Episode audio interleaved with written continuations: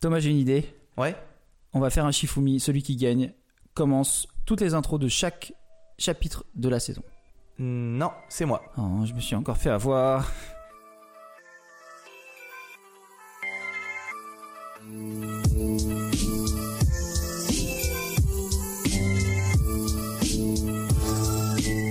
Bonjour à tous Et bienvenue pour la saison 2. Voilà, on y est. On y est, chapitre 14. 14 après une sacrée pause, beaucoup trop longue. hein. Trop longue, c'est Ouais, clair. C'est on n'en pouvait plus d'attendre. On a eu on a eu Pouah, on a eu deux mois de pause pour se préparer. On revient à bloc. Deux mois de pause, tu parles pour toi? Moi je parle pour moi. Ouais, tu parles pour toi. Ok. Non, mais super content d'être de retour. Et d'ailleurs, c'est bien pour ça qu'on a fait des micro-chapitres euh, durant l'été. C'est parce qu'on avait vraiment euh, du mal à Ah, faire ouais. une pause aussi longue. C'était cool ton micro chapitre, c'était vraiment tien- cool. J'ai passé un le bon moment. Arrête. Non, Thomas, le C'est vrai que le mien était vraiment bien. Ah, Ah, c'est vrai. Ah, c'était super, c'était une bonne idée ces micro-chapitres. Euh, c'était une idée d'Arthur et on le félicite. Je te fais mousser, t'as vu Ah, bravo, merci. Du coup, je peux toujours pas, peut pas dire la première euh, phrase. Non, non, non, ça sera hein, moi toute la saison. C'est le début, toi tu dis la fin. grave, Sauf si on joue à Shifumi la fin, Arthur. du coup, euh, bah, ça, ça- ouais, ça me fait bizarre de recommencer. J'ai l'impression de pas m'être arrêté, mais en même temps, j'ai tellement, tellement travaillé cette saison 2 que j'avais hâte que ça recommence. Et ouais, non, mais ça nous a laissé un temps fou pour, pour plein de trucs, plein de projets qui vont arriver, plein de trucs trop cool dont on est super Ouais, fiers. Bah ouais, c'est C'est sûr. vrai. On vous en parlera un petit peu plus On va tard. vous en d'ailleurs. parler. Il y a plein de surprises, plein de surprises, plein de trucs, plein de choses. Euh, merci à tous ceux qui nous ont écrit, envoyé des trucs. euh, on a reçu des cadeaux cet été, c'était génial. Et puis, et puis voilà. Est-ce que tu as quelque chose toi dans l'été qui t'a marqué, une petite, euh, une petite anecdote pour passionner les foules? Moi, ce qui m'a marqué cet été, c'est que j'ai pas eu de vacances. Très bien. C'est. Je suis jaloux de tous ceux qui ont eu des vacances. Mais je suis en vacances aujourd'hui. Ah, C'est mon premier jour de vacances. ça fait plaisir, ça fait du bien. Donc et, ça me fait du bien. et bienvenue en vacances. Merci. Si, j'ai fait un truc trop cool. Ah, Avec un mec un peu moins cool. Ouais, vas-y. J'ai fait un, du saut à l'élastique C'est pas vrai. à vélo. Mais non, c'est pas vrai. C'était super. Ça devait être cool ça. C'était génial. Et est-ce que cette même journée, t'as pas appris que par exemple tu serais mon témoin? Si, Je pense que ça c'était une sacrée bonne journée d'été. je l'ai appris parce que j'ai gagné. Ouais, c'était un petit peu. On vous explique euh, en 30 secondes. euh, 30 vu, secondes. vu que je vais me marier, bah, j'ai organisé un concours entre plein de copains parce que j'arrivais pas à choisir entre quel copain euh, serait mon témoin. Et du coup, Arthur a eu la chance, après euh, 17 épreuves sportives, euh, intellectuelles et tout, de gagner ce concours. Et félicitations Arthur, il est mon témoin Bon, Euh, moi j'avais un petit truc du coup, je me suis lancé, je t'en avais parlé, je me suis lancé dans un truc. Tous les mois, je dois lire un livre que je n'ai pas lu, voir un film que je n'ai pas vu et apprendre une compétence. Et Ouais. je me suis dit, septembre, c'est parti. J'ai lu un livre, j'ai vu un film et j'ai appris une compétence. C'était pas les trucs les plus difficiles. c'était quoi la compétence? C'était le Rubik's Cube en moins d'une Ah, mais oui, oui, joli. Au moins deux? Une minute. Ah, joli. Et il m'a fallu, bah j'y suis toujours pas. J'en suis à 1,45 et c'est dur de descendre. Mais c'est intéressant. Et en livre, j'ai lu un livre que, que, que tout le monde avait lu, sauf moi. J'ai lu Steinbeck, c'était Des souris et des hommes.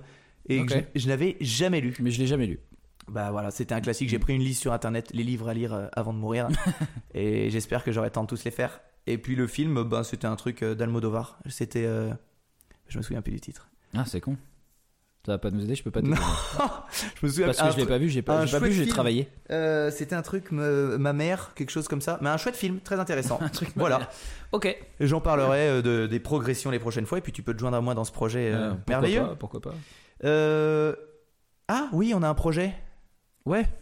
Patreon? Ouais, qu'est-ce que c'est euh, ça? Mais Enfin, c'est toi, moi, c'est moi qui te pose la question, Thomas. Thomas, Jamy, c'est quoi un Patreon? Ah, très bien. Un Patreon, c'est quoi? Alors qu'on vous explique rapidement. Euh, un Patreon, c'est un moyen de nous soutenir en nous faisant un don tous les mois. C'est quelque chose qui se fait automatiquement. Pour tout vous dire, quand on a lancé le podcast, on refusait avec Arthur catégoriquement de gagner la moindre petite chose, à part une bière bien sûr, Oui, oui. grâce à notre travail sur ce podcast. Mais euh, je vais vous expliquer après les petites raisons. Mais voilà, Patreon, c'est un système d'un site internet qui, vous permet de nous faire un don tous les mois. Ça peut être 1 euro, 2 euros, c'est à vous de choisir la somme. Et du coup, tous les mois, vous allez contribuer à ce qu'on progresse, à ce qu'on évolue.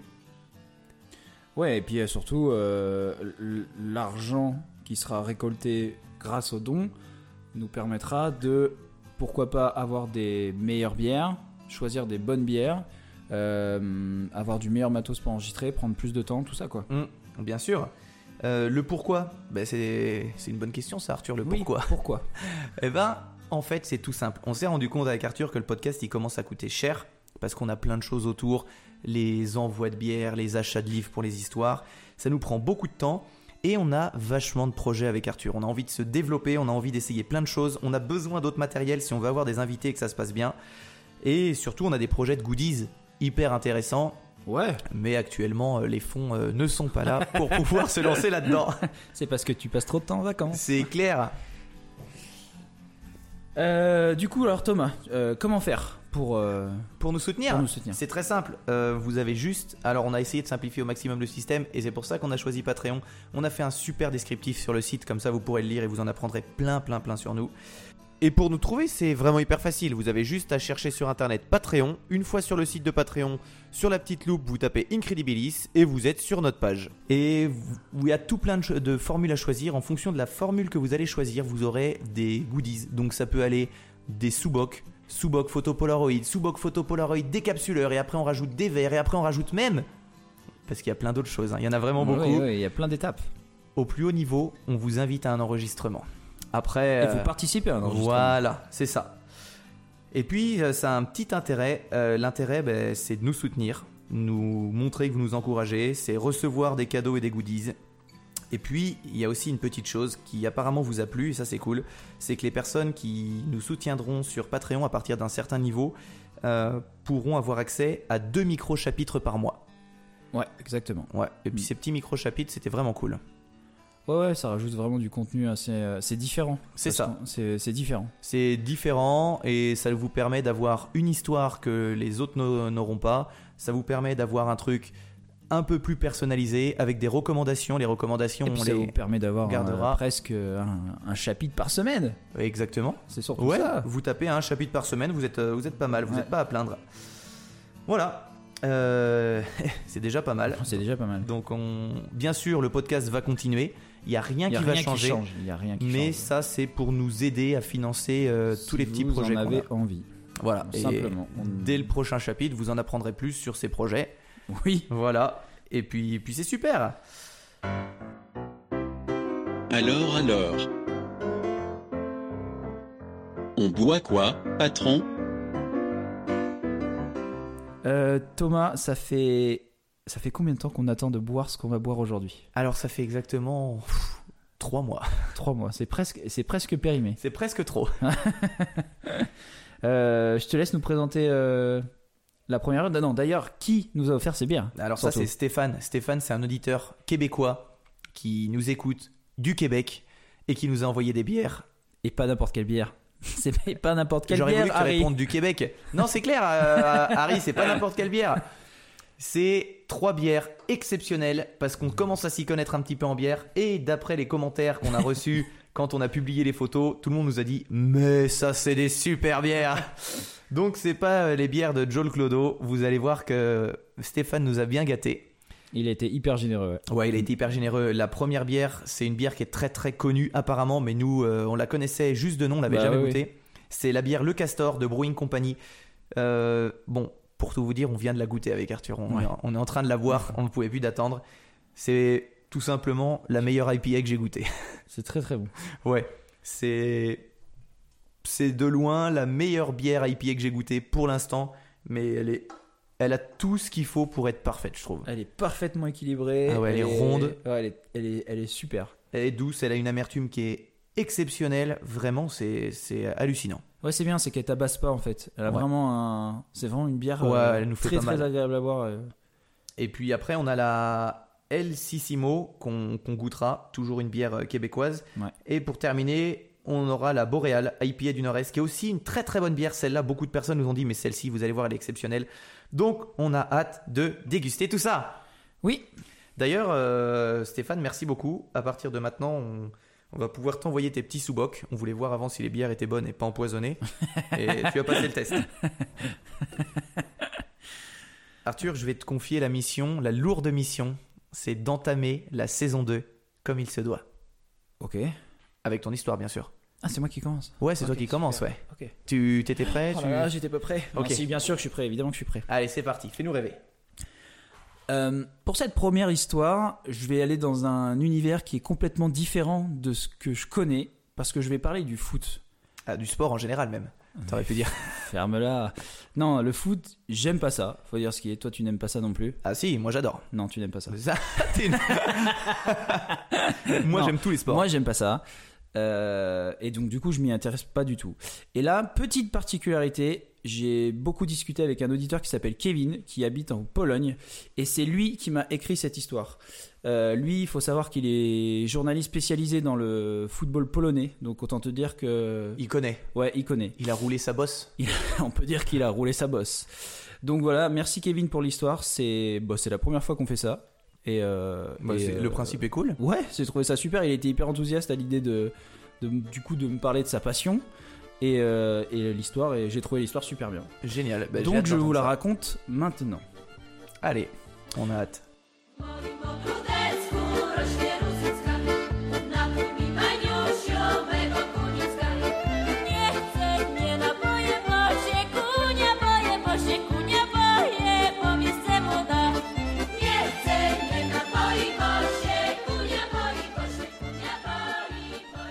Donc pour commencer, je vais te parler de la rivalité entre deux clubs de foot, le Wisła et le Cracovia.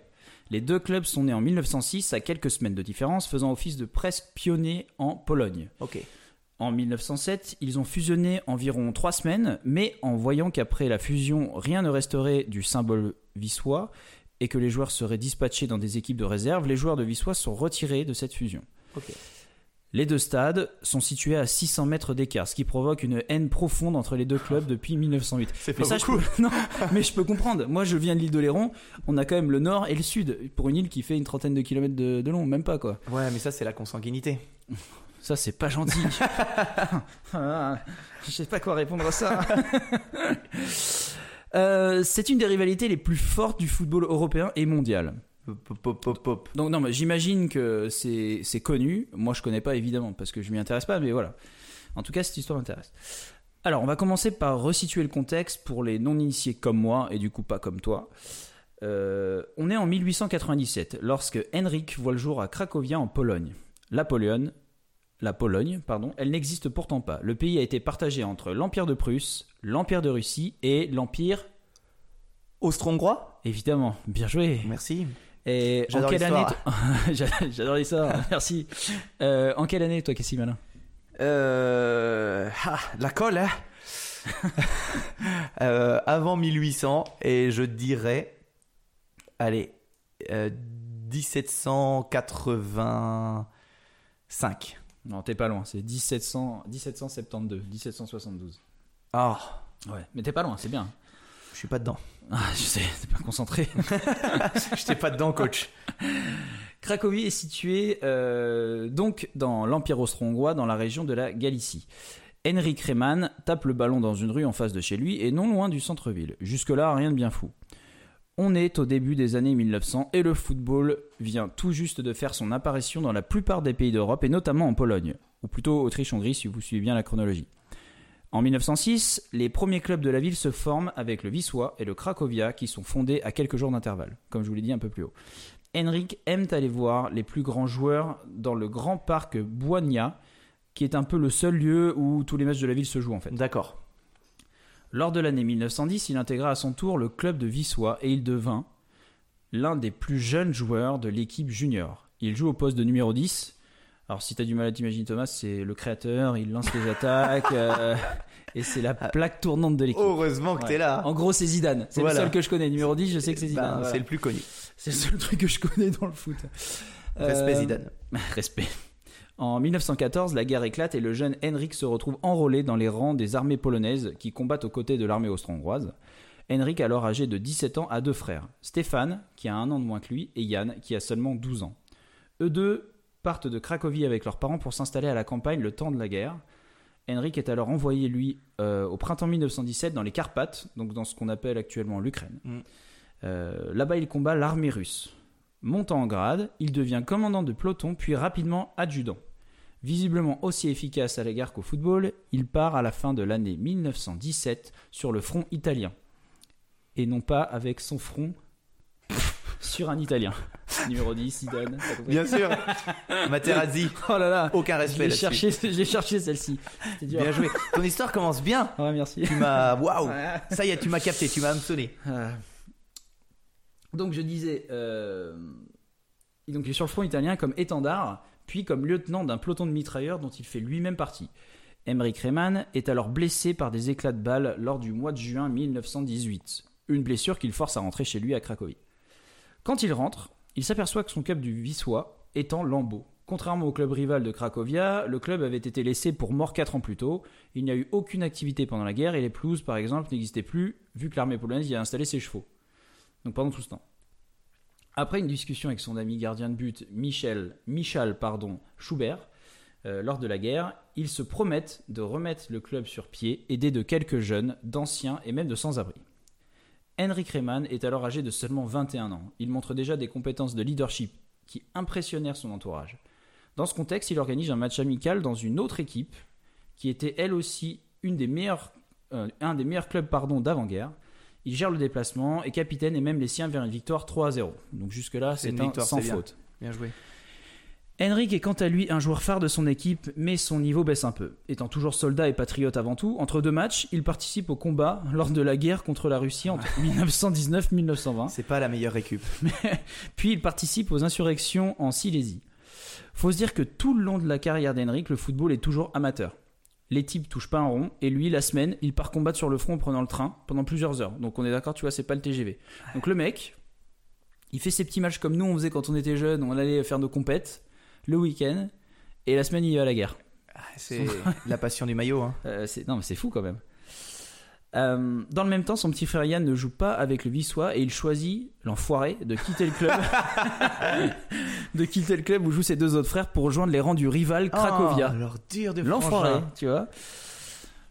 Il faut savoir que dans les années 20, il est très demandé par un autre grand club, le euh, Legia Varsovie, ou le Legia Varsovie, je sais pas comment on dit, qui est un club militaire, sauf qu'il refuse catégoriquement d'y jouer.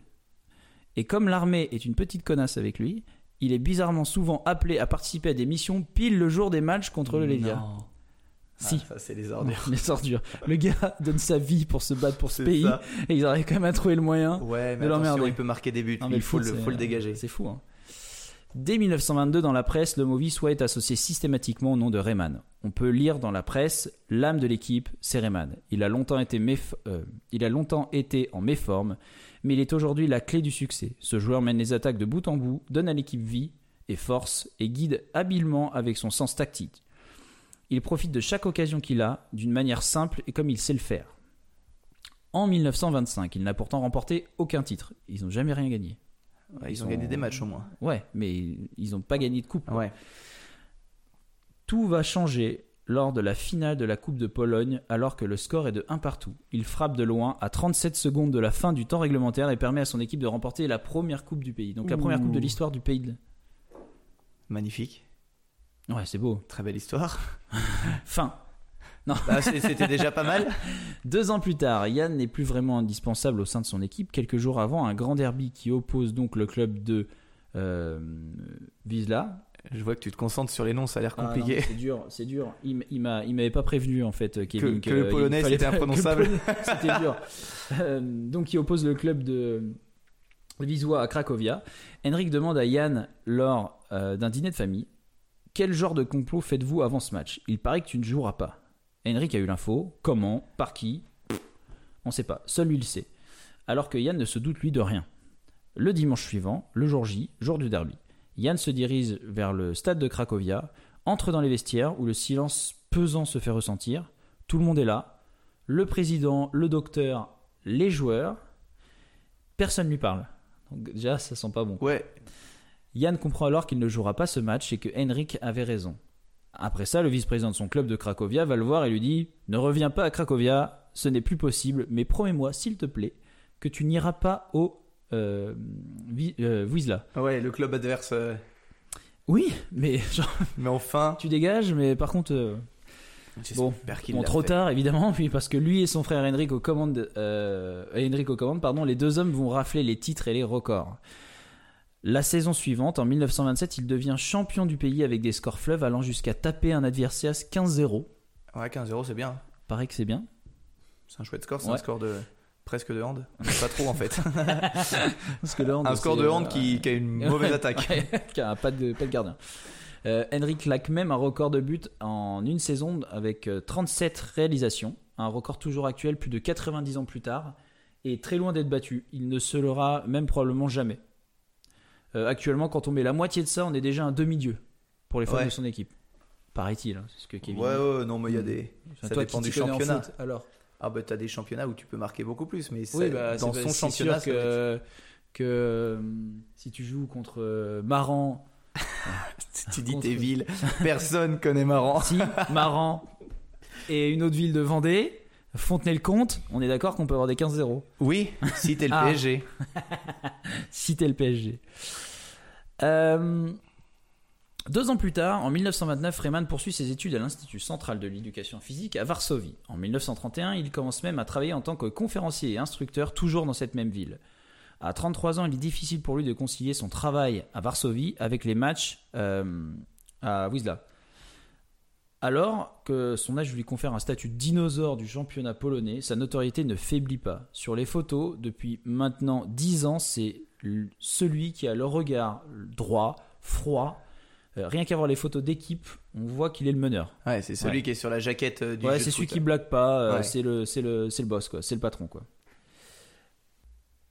En 1933, même si ce n'est pas annoncé, tout le monde sait que c'est la dernière saison d'Henrik. Lors de la sixième journée, le derby chez le voisin, qui n'est rarement qu'un simple match, dérape. À la 84e minute, alors que son équipe perd 3-1, Cracovia inscrivirent un but visiblement hors jeu. Un coup du sort qui poussa Rayman hors de lui. Ses vives protestations débouchèrent sur une exclusion du terrain. Ses coéquipiers le suivent avant d'être rappelé à l'ordre par l'arbitre. Sauf qu'une minute plus tard, Rayman revient sur le bord de la pelouse et demande à ses joueurs de quitter immédiatement le carré d'herbe. D'accord. Monsieur C'est- Charisme, c'est- j'ai décidé, le tout le monde sort. Tous s'exécutent, provoquant un arrêt du match et du coup une défaite par euh, forfait. Bien sûr. Et des échauffourées dans les tribunes. quoi. Ouais. Il y a la bagarre, Bah forcément. forcément. Eh, la bagarre. Rayman ne reviendra plus jamais sur un terrain.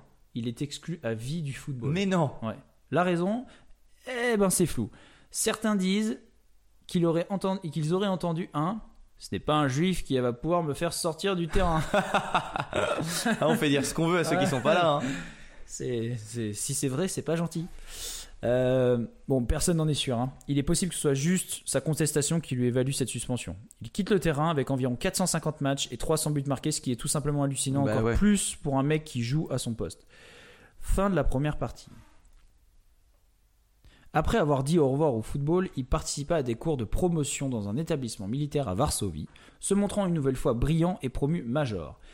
Il se retrouva muté en région dans le centre de la Pologne, plus précisément dans la caserne de Kutno, puis à Wanchi. Alors c'est là où c'est hyper dur à dire.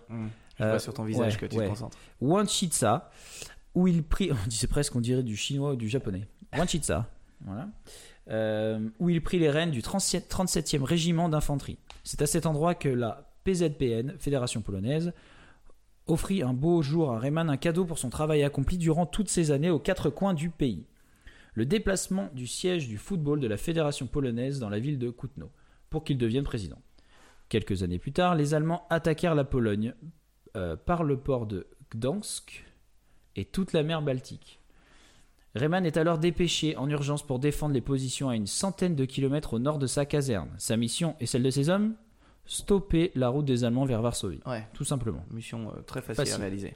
Moins de deux semaines plus tard, il est à 200 mètres des premières lignes, lignes allemandes. La nuit du 15 septembre, il est gravement touché par une balle et il est conduit d'urgence vers l'hôpital de la ville le plus proche. Une histoire de déjà vu. Hmm. Première fois qu'il se fait toucher, quoi. Sauf que là, il est capturé à l'hôpital dès le lendemain par les forces allemandes. Incapable de bouger, il reste six mois dans son lit avant de s'évader avec l'aide de sa femme. Henrik Rehmann, c'est alors un homme, enfin, c'est alors un des hommes les plus recherchés de la Pologne. Il parvient à faire 400 km et à se cacher à l'endroit qu'il connaît le mieux, c'est-à-dire Cracovie. Mais la pression s'intensifie et il tente alors de se faire oublier dans un monastère en banlieue de la ville. Mais la Gestapo est plus forte et le rattrape très très vite. Ah. Comment ils faisaient à l'époque pour euh, retrouver les gens? Mais c'est fou. C'est incroyable. Ils n'avaient même pas de portable. Pas d'internet? Oui, incroyable. Euh, il se fait condamner à mort par coutumace euh, dans un tribunal allemand. Et donc évidemment, il s'enfuit, encore une fois, de Cracovie pour Bien une joué. ville à 200 km de là.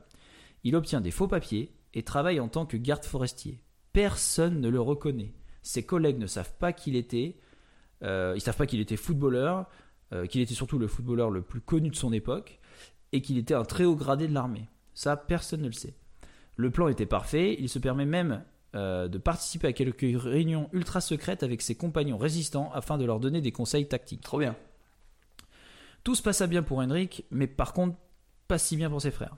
Stéphane et Yann sont tous deux arrêtés, coupables de faire partie d'une société secrète. Stéphane meurt malheureusement fusillé le 1er euh, juin 1941 à Auschwitz, et Yann fut transféré dans quatre camps de travail avant de pouvoir s'échapper et vivre caché. Henrik est loin de tout, tellement loin qu'en 1942, il est tellement bien caché qu'il est déclaré comme mort civilement. Ce qui n'empêchera pas l'armée du Troisième Reich de le chercher jusqu'à, euh, euh, pardon, jusque dans les derniers instants de l'occupation. Ouais.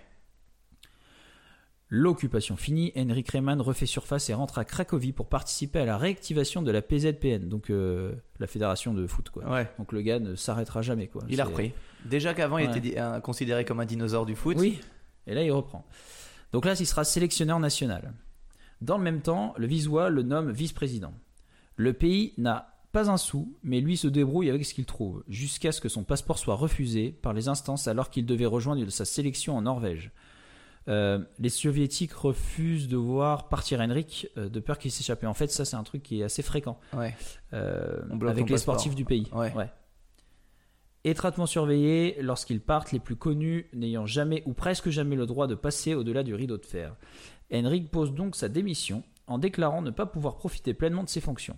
Un an plus tard, un tribunal le condamne à un an de prison avec sursis pour abus de pouvoir. D'accord. Bon, Alors, complètement cool. gratuit. Oui. Dix ans plus tard, il revient sur la scène publique dans un hors-série du journal sportif national. Comment faire pour marquer des buts? Henrik Rehmann, la terreur des gardiens. Une sorte d'offensive politique euh, qui va le faire retenir, revenir pardon, au poste de sélectionneur national à nouveau. Quelques mois plus tard, malgré les résultats pas si catastrophiques que ça, lui il trouve que c'est trop faible et il quitte son poste. En mars 63, les médecins lui diagnostiquèrent un cancer. Quelques semaines plus tard, le 11 avril, une légende plongea dans le plus long des sommeils. Oh, c'est un petit peu triste. Ouais, c'est malheureusement, euh, malheureusement triste. C'est alors, dans la plus grande des logiques, en 1973, la longue rue qui longe le stade de euh. Je le dis mal Tu t'es beaucoup trop Non. concentré Ouais, pour cette- mais parce ces que petits je mots. le, je, le, je le dis mal. À chaque fois, je me prépare pour. euh, pour- si tu le dis vite, ça va. Mais non, parce que c'est pas comme ça que je suis censé le dire. Et puis je vais me faire taper sur les doigts.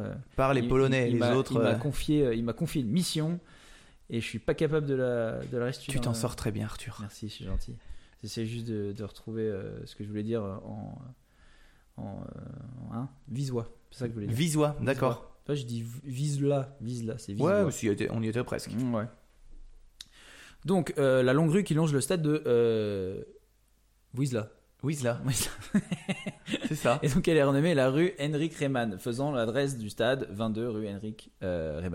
Le stade qui, lui, à la suite de rénovation en 2004, se va renommer le stade Henrik Rehmann. Donc, c'est la rue Henrik Rehmann et le stade Henrik Rehmann. C'est quand même cool d'avoir un nom de rue.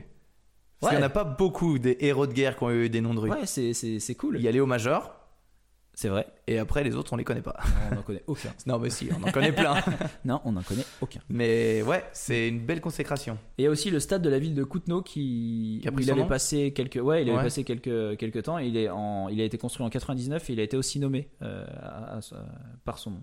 Donc c'est cool. Ouais, c'est cool, mais en même temps, je suis en train de penser à un truc. Des fois, ils donnent le nom à n'importe qui. Dans un village à côté de chez moi, il y a une école Francis Lalanne. Ah c'est vrai. Ouais, donc tu, c'est trop bien. tu te dis, c'est génial. ouais, il n'y a pas besoin d'avoir. Il est cool, mais c'est pas Ouais, mais hyper attends. méritant. Là c'est un stade. Il a deux stades et une rue. C'est pas mal. Quand même. C'est Donc- plus que moi. Ouais. Donc un hommage mérité pour un homme exemplaire. Alors j'ai juste deux petites anecdotes. Une qui est marrante et, euh, je me fais dire que c'est peut-être un radin. Euh, c'est qu'il a fait toute sa carrière avec une seule, une seule paire de crampons. Il a jamais changé. Mais c'est possible ça? Bah a priori. ah, Peut-être qu'avant les crampons étaient de vraie bonne qualité. Ouais, je pense. Mais euh, ouais, donc une seule paire de chaussures pour, euh, pour toute sa carrière. C'est fou quand même. Ouais, vraiment cool. Il Ouais. était peut-être très radin.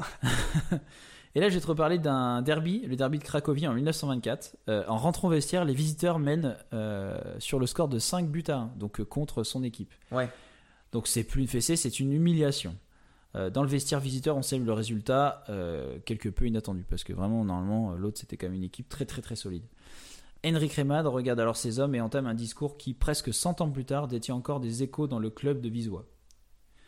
Ceux d'entre vous qui ne se sentent pas assez forts pour donner toute la force nécessaire pour éliminer la honte qui est actuellement suspendue au-dessus de nous lors de la seconde moitié du match, il vaut mieux ne pas les laisser retourner sur le terrain.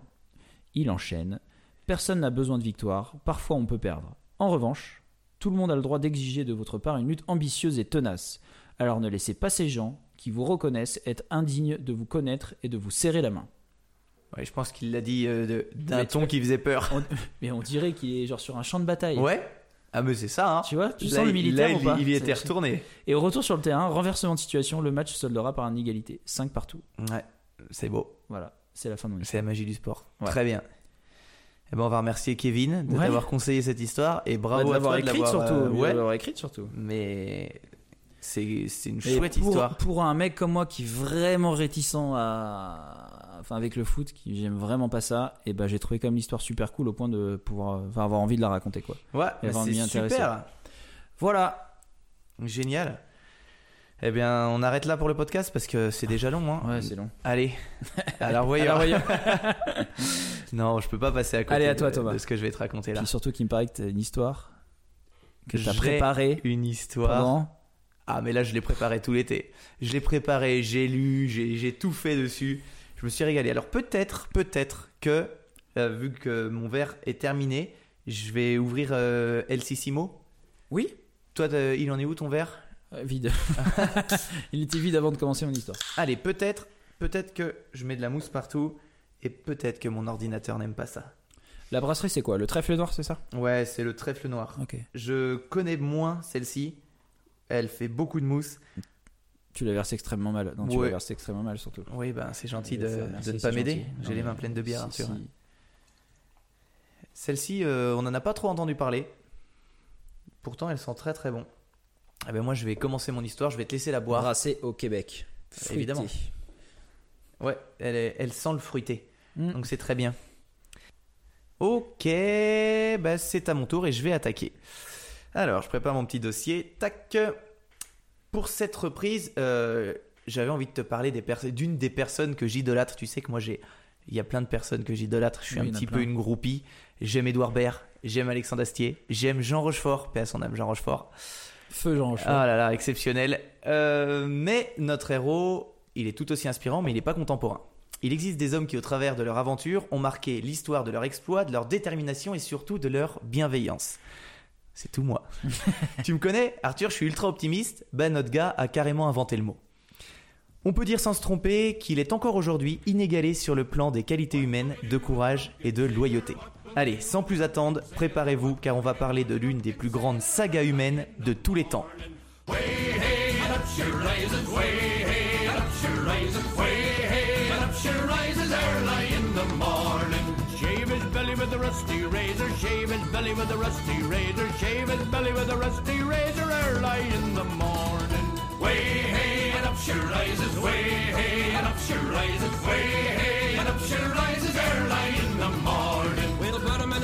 Longboat till he's sober, put him in a longboat till he's sober, put him in a longboat till he's sober early in the morning. Ça t'a donné envie? Oui.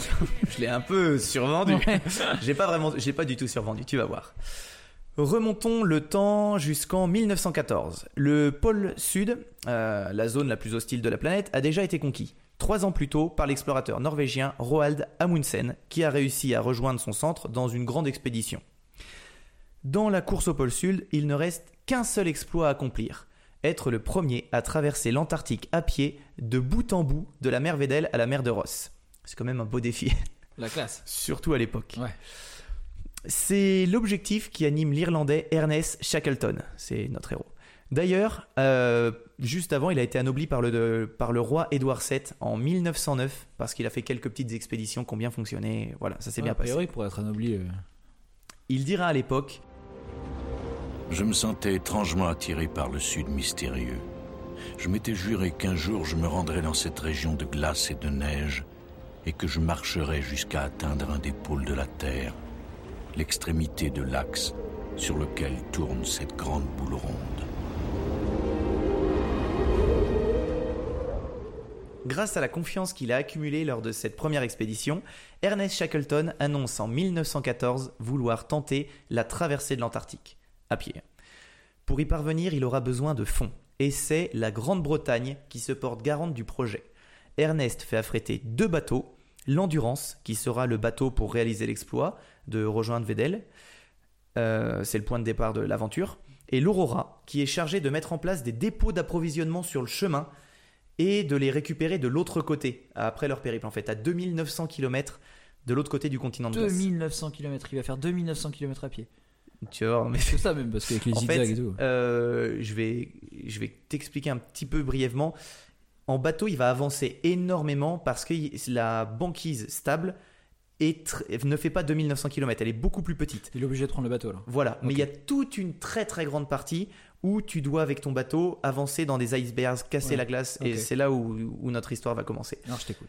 Pour l'anecdote, euh, voici l'annonce qu'il diffuse pour trouver des volontaires. Homme demandé pour voyage hasardeux, petit salaire, froid glacial, retour à bon port incertain. C'est une histoire qui commence si bien Ah, mais j'ai fait une grosse bêtise. C'est une histoire qui m'a été recommandée par Nathalie, qui gagne une bière. Tu sais, on avait fait un petit concours. Oui, c'est vrai. Ah, d'accord, ok. Et voilà, dans la liste des Ah, histoires oui, qu'on avait celle qu'on a demandé, choisi. Putain, je suis on con. avait dit, euh, citez-nous Ouais. des histoires. La personne qui nous dit l'histoire la plus folle gagnera une bière. Eh ben, c'est Nathalie qui a été choisie. J'ai vu toutes les histoires, j'ai travaillé sur deux trois, mais celle-ci était de loin la plus la plus folle. La plus folle. Bah, bravo Nathalie. Voilà. Contactez-nous.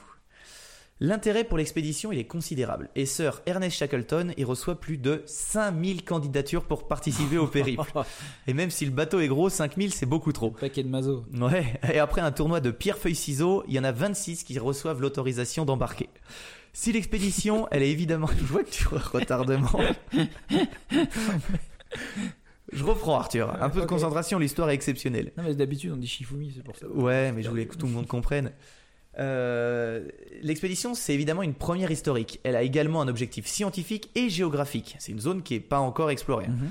D'ailleurs, l'Endurance embarque aussi un super photographe qui nous permet d'avoir encore aujourd'hui de superbes clichés de toute l'aventure. Vous les aurez sur Facebook, c'est bluffant. Il a pris des photos, c'est hallucinant. Sauf qu'à quelques jours du départ, les problèmes géopolitiques mondiaux ressurgissent et la guerre semble inévitable.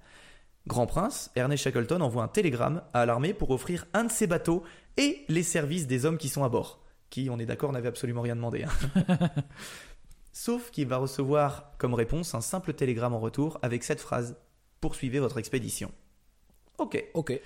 L'équipage largue donc les amarres le 8 août 1914. Commence alors notre périple, porté par les vagues et les vents, pour rejoindre l'île de la Géorgie du Sud, qui se trouve à 1500 km de l'Antarctique. Dernière étape avant de commencer le périple. Je vous passe le début de l'expédition, ils rejoignent l'île, ils rejoignent l'île, et on se retrouve cinq mois plus tard. Malgré les avertissements des hommes qui travaillent sur l'île, euh, dans les camps de, de baleiniers, euh, l'endurance part le 5 décembre 1914. Pourquoi les hommes de là-bas s'inquiètent Selon eux, de mémoire d'hommes, C'est pas la bonne saison, quoi. c'est pas la Ouais. bonne saison et on n'a jamais vu autant de glace et d'iceberg dans la zone. Ok. Effectivement, à peine deux jours plus tard, ah, juste après leur départ en fait, la banquise pose des problèmes au navire, qui est pourtant conçu pour affronter ce type de conditions. Elle est bien plus dense que ce à quoi s'attendait Sir Ernest Shackleton et son capitaine, Frank Worsley. Lui, on va s'en souvenir car c'est le deuxième héros de notre histoire. À cette époque, les capitaines tiennent un carnet de bord assez détaillé. Et notre Ernest, il écrit On peut comparer une banquise à un jeu de puzzle gigantesque, imaginé par la nature. Les fragments du puzzle flottent d'abord séparément et sans ordre, puis ils se rapprochent et se soudent les uns aux autres jusqu'à ne former qu'un seul bloc que l'on pouvait, si l'on pouvait, arpenter à pied. Que l'on voulait. Que l'on pouvait, si on voulait. Ouais, c'est compliqué. hein. J'ai compris. Tout l'hiver, le pack dérivant se transforme. La gelée l'augmente, le flottement l'amincit, la pression le plisse. Si en dérivant, le jeu de puzzle se heurte à une côte, sous la terrible pression qui s'établit alors, un chaos de blocs peut s'étendre sur 150 à 200 000. Ça correspond à 370 km. Pour avancer, l'endurance, quand c'est possible, est lancée contre la glace à pleine vitesse à plusieurs reprises jusqu'à ce que la banquise se fende et laisse passer le navire. C'est un bélier ce bateau. Putain. Je te relis un petit morceau du journal pour bien que tu te rendes compte. Au premier coup, il taillait dans la glace une entaille en forme de V. L'avant s'élevait presque hors de l'eau. Puis le navire glissait en arrière. Ensuite, nous faisions machine arrière de 2 ou 300 mètres.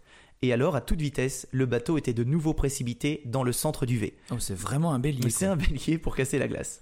Une échancrure se découpait dans laquelle le bâtiment, comme un grand coin, venait s'enfoncer à plusieurs reprises. Au quatrième essai, généralement, la glace cédait. Une ligne noire et sinueuse, comme un trait de plume sur un papier blanc, apparaissait sur, euh, sur la banquise.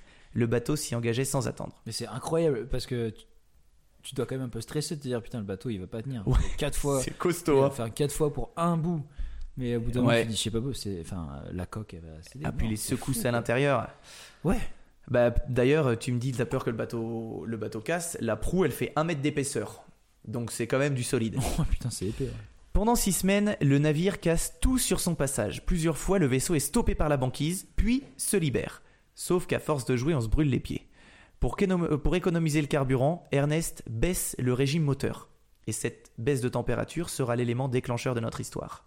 Au matin du 19 janvier 1915, le navire est pris par les glaces. J'ai un petit frisson. à plusieurs euh, occasions, l'équipage se démène dès qu'une faille se présente pour tenter de l'élargir et de dégager le navire sans succès. Le médecin de l'aventure dira Shackleton fit preuve d'une grande force de caractère. Il ne manifesta aucun signe de découragement. Il nous dit simplement et calmement que nous allions passer l'hiver sur la banquise. Non surtout qu'en plus euh, il me semble que quand t'es un enfin c'est hyper dangereux d'a- d'être entre deux morceaux de glace parce que tu peux le bateau peut se faire écraser. Écoute Arthur, euh, ta science nous étonnera toujours. On parlera de ça Un peu dans plus tard. quelques lignes. Vu que mon histoire va durer 3 heures, dans à peu près une heure. J'ai le temps. Ils sont complètement piégés et incapables de lancer un appel au secours. Pas de téléphone, euh, pas de radio dans la zone. L'endurance immobilisée dérive avec euh, sur le pack en fait. Euh, le pack, c'est cet ensemble de glace qui s'est formé pour former un- une sorte de gigantesque banquise, mais qui est pas fixe. Elle flotte sur l'eau et elle se déplace. Au grand désarroi d'Erne- d'Ernest qui écrit L'été était fini et nous, avions, vous, nous en avions à peine profité. La température était basse nuit et jour. La glace nous enserrait toujours solidement. À 2 heures du matin, actuellement, il fait 23 degrés. Moins 23 degrés. 23 degrés, ce serait plutôt pas mal. On est donc sur un équipage qui est sur un bateau qui navigue plus, car celui-ci est posé sur un glaçon géant. À ton avis, qu'est-ce qu'ils vont sortir des cales du bateau pour les aider? De la dynamite. Ça aurait été cool. Non, ils vont, ils vont sortir des chiens. Ah ouais. Effectivement, bah à la base c'était une euh, Tu m'avais pas dit, traversée. tu m'avais pas dit qu'il y avait des chiens Je aussi. t'avais pas dit. Non, tu m'avais J'avais pas dit. réservé la surprise. coquin. À la base, c'était quand même pour traverser le, le continent, donc il y avait des chiens de traîneau, des traîneaux. Ouais, je sais pas, tu m'as dit à pied donc. euh, Ouais, ouais, à pied, à pied en chien de traîneau. Ouais, Ouais, c'est ouais. les, les chiens qui sont à pied. hein. ouais. Il y en a 60, c'est des huskies euh, du- qui nous viennent du Canada, Ok. un régal. Et ceux-ci deviendront des compagnons inestimables pour jouer, occuper les hommes et chasser. Ouais, en fait, les chiens de traîneau, ils sont installés sur la banquise, ils les sortent des banquises, ils les, de, des cales, ils les font jouer. Et ils vont être pendant des- les longs mois à venir un soutien inestimable pour les hommes. En gros, c'est eux qui vont chasser les manchots qui s'approcheront un peu trop près, ce qui va permettre aux gars de survivre. Mais après un mois, bah, les gars ils commencent à en avoir ras-le-bol. La ration de pâté elle doit diminuer et il va falloir se sortir de là. si le météorologue et le biologiste de l'aventure trouvent à s'occuper, le géologue lui il s'ennuie vraiment beaucoup. tu m'étonnes. il est tellement en manque de cailloux qu'il en est réduit à observer ceux qu'il trouve dans l'estomac des manchots. C'est un junkie. Bloqué sur la glace, l'équipage assiste à ses premiers mirages. D'immenses falaises de glace apparaissent parfois à l'horizon. D'autres fois, c'est des montagnes que l'équipage distingue au loin. Le 15 avril, alors que le bateau est toujours posé sur ce gros, très très gros bloc de glace qui dérive, Ernest écrit que ses hommes lui ont rapporté avoir vu deux couchers de soleil à quelques minutes d'intervalle. Il commence à s'inquiéter un petit peu pour la santé mentale des gars qu'il a amenés ici. Parce que c'est vrai que c'est lui le responsable. hein. On avance un peu dans le temps, car à part pleurer le fait de ne pas avoir prévu assez de tonneaux de bière, l'équipage a pas des milliers de choses intéressantes à faire. Bien qu'Ernest passe son temps à inventer un, tout un tas d'activités pour les occuper. Lui, sa priorité, c'est que les gars ils gardent le moral. À partir du 1er mai 1915, la nuit s'installe. Alors grâce à la réfraction, le crépuscule il éclaire encore quelques heures, Mhm. mais dès 14 heures, c'est l'obscurité qui s'abat sur la banquise. Au fil des semaines, la température elle continue de chuter, à- atteignant lors des blizzards moins 36 degrés.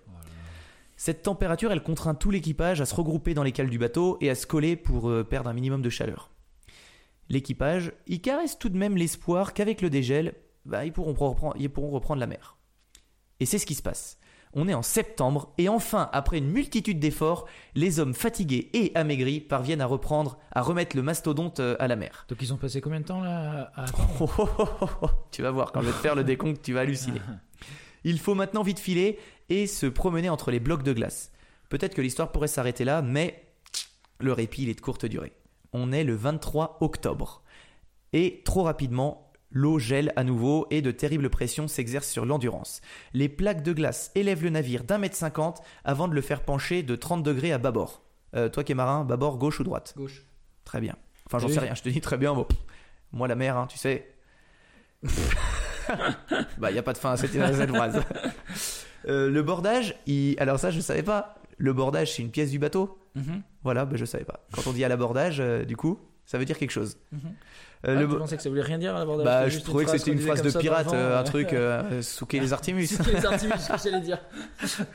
Le bordage, il est arraché à tribord et les voies d'eau se forment, obligeant pour la première fois l'équipage à mettre les pompes en action.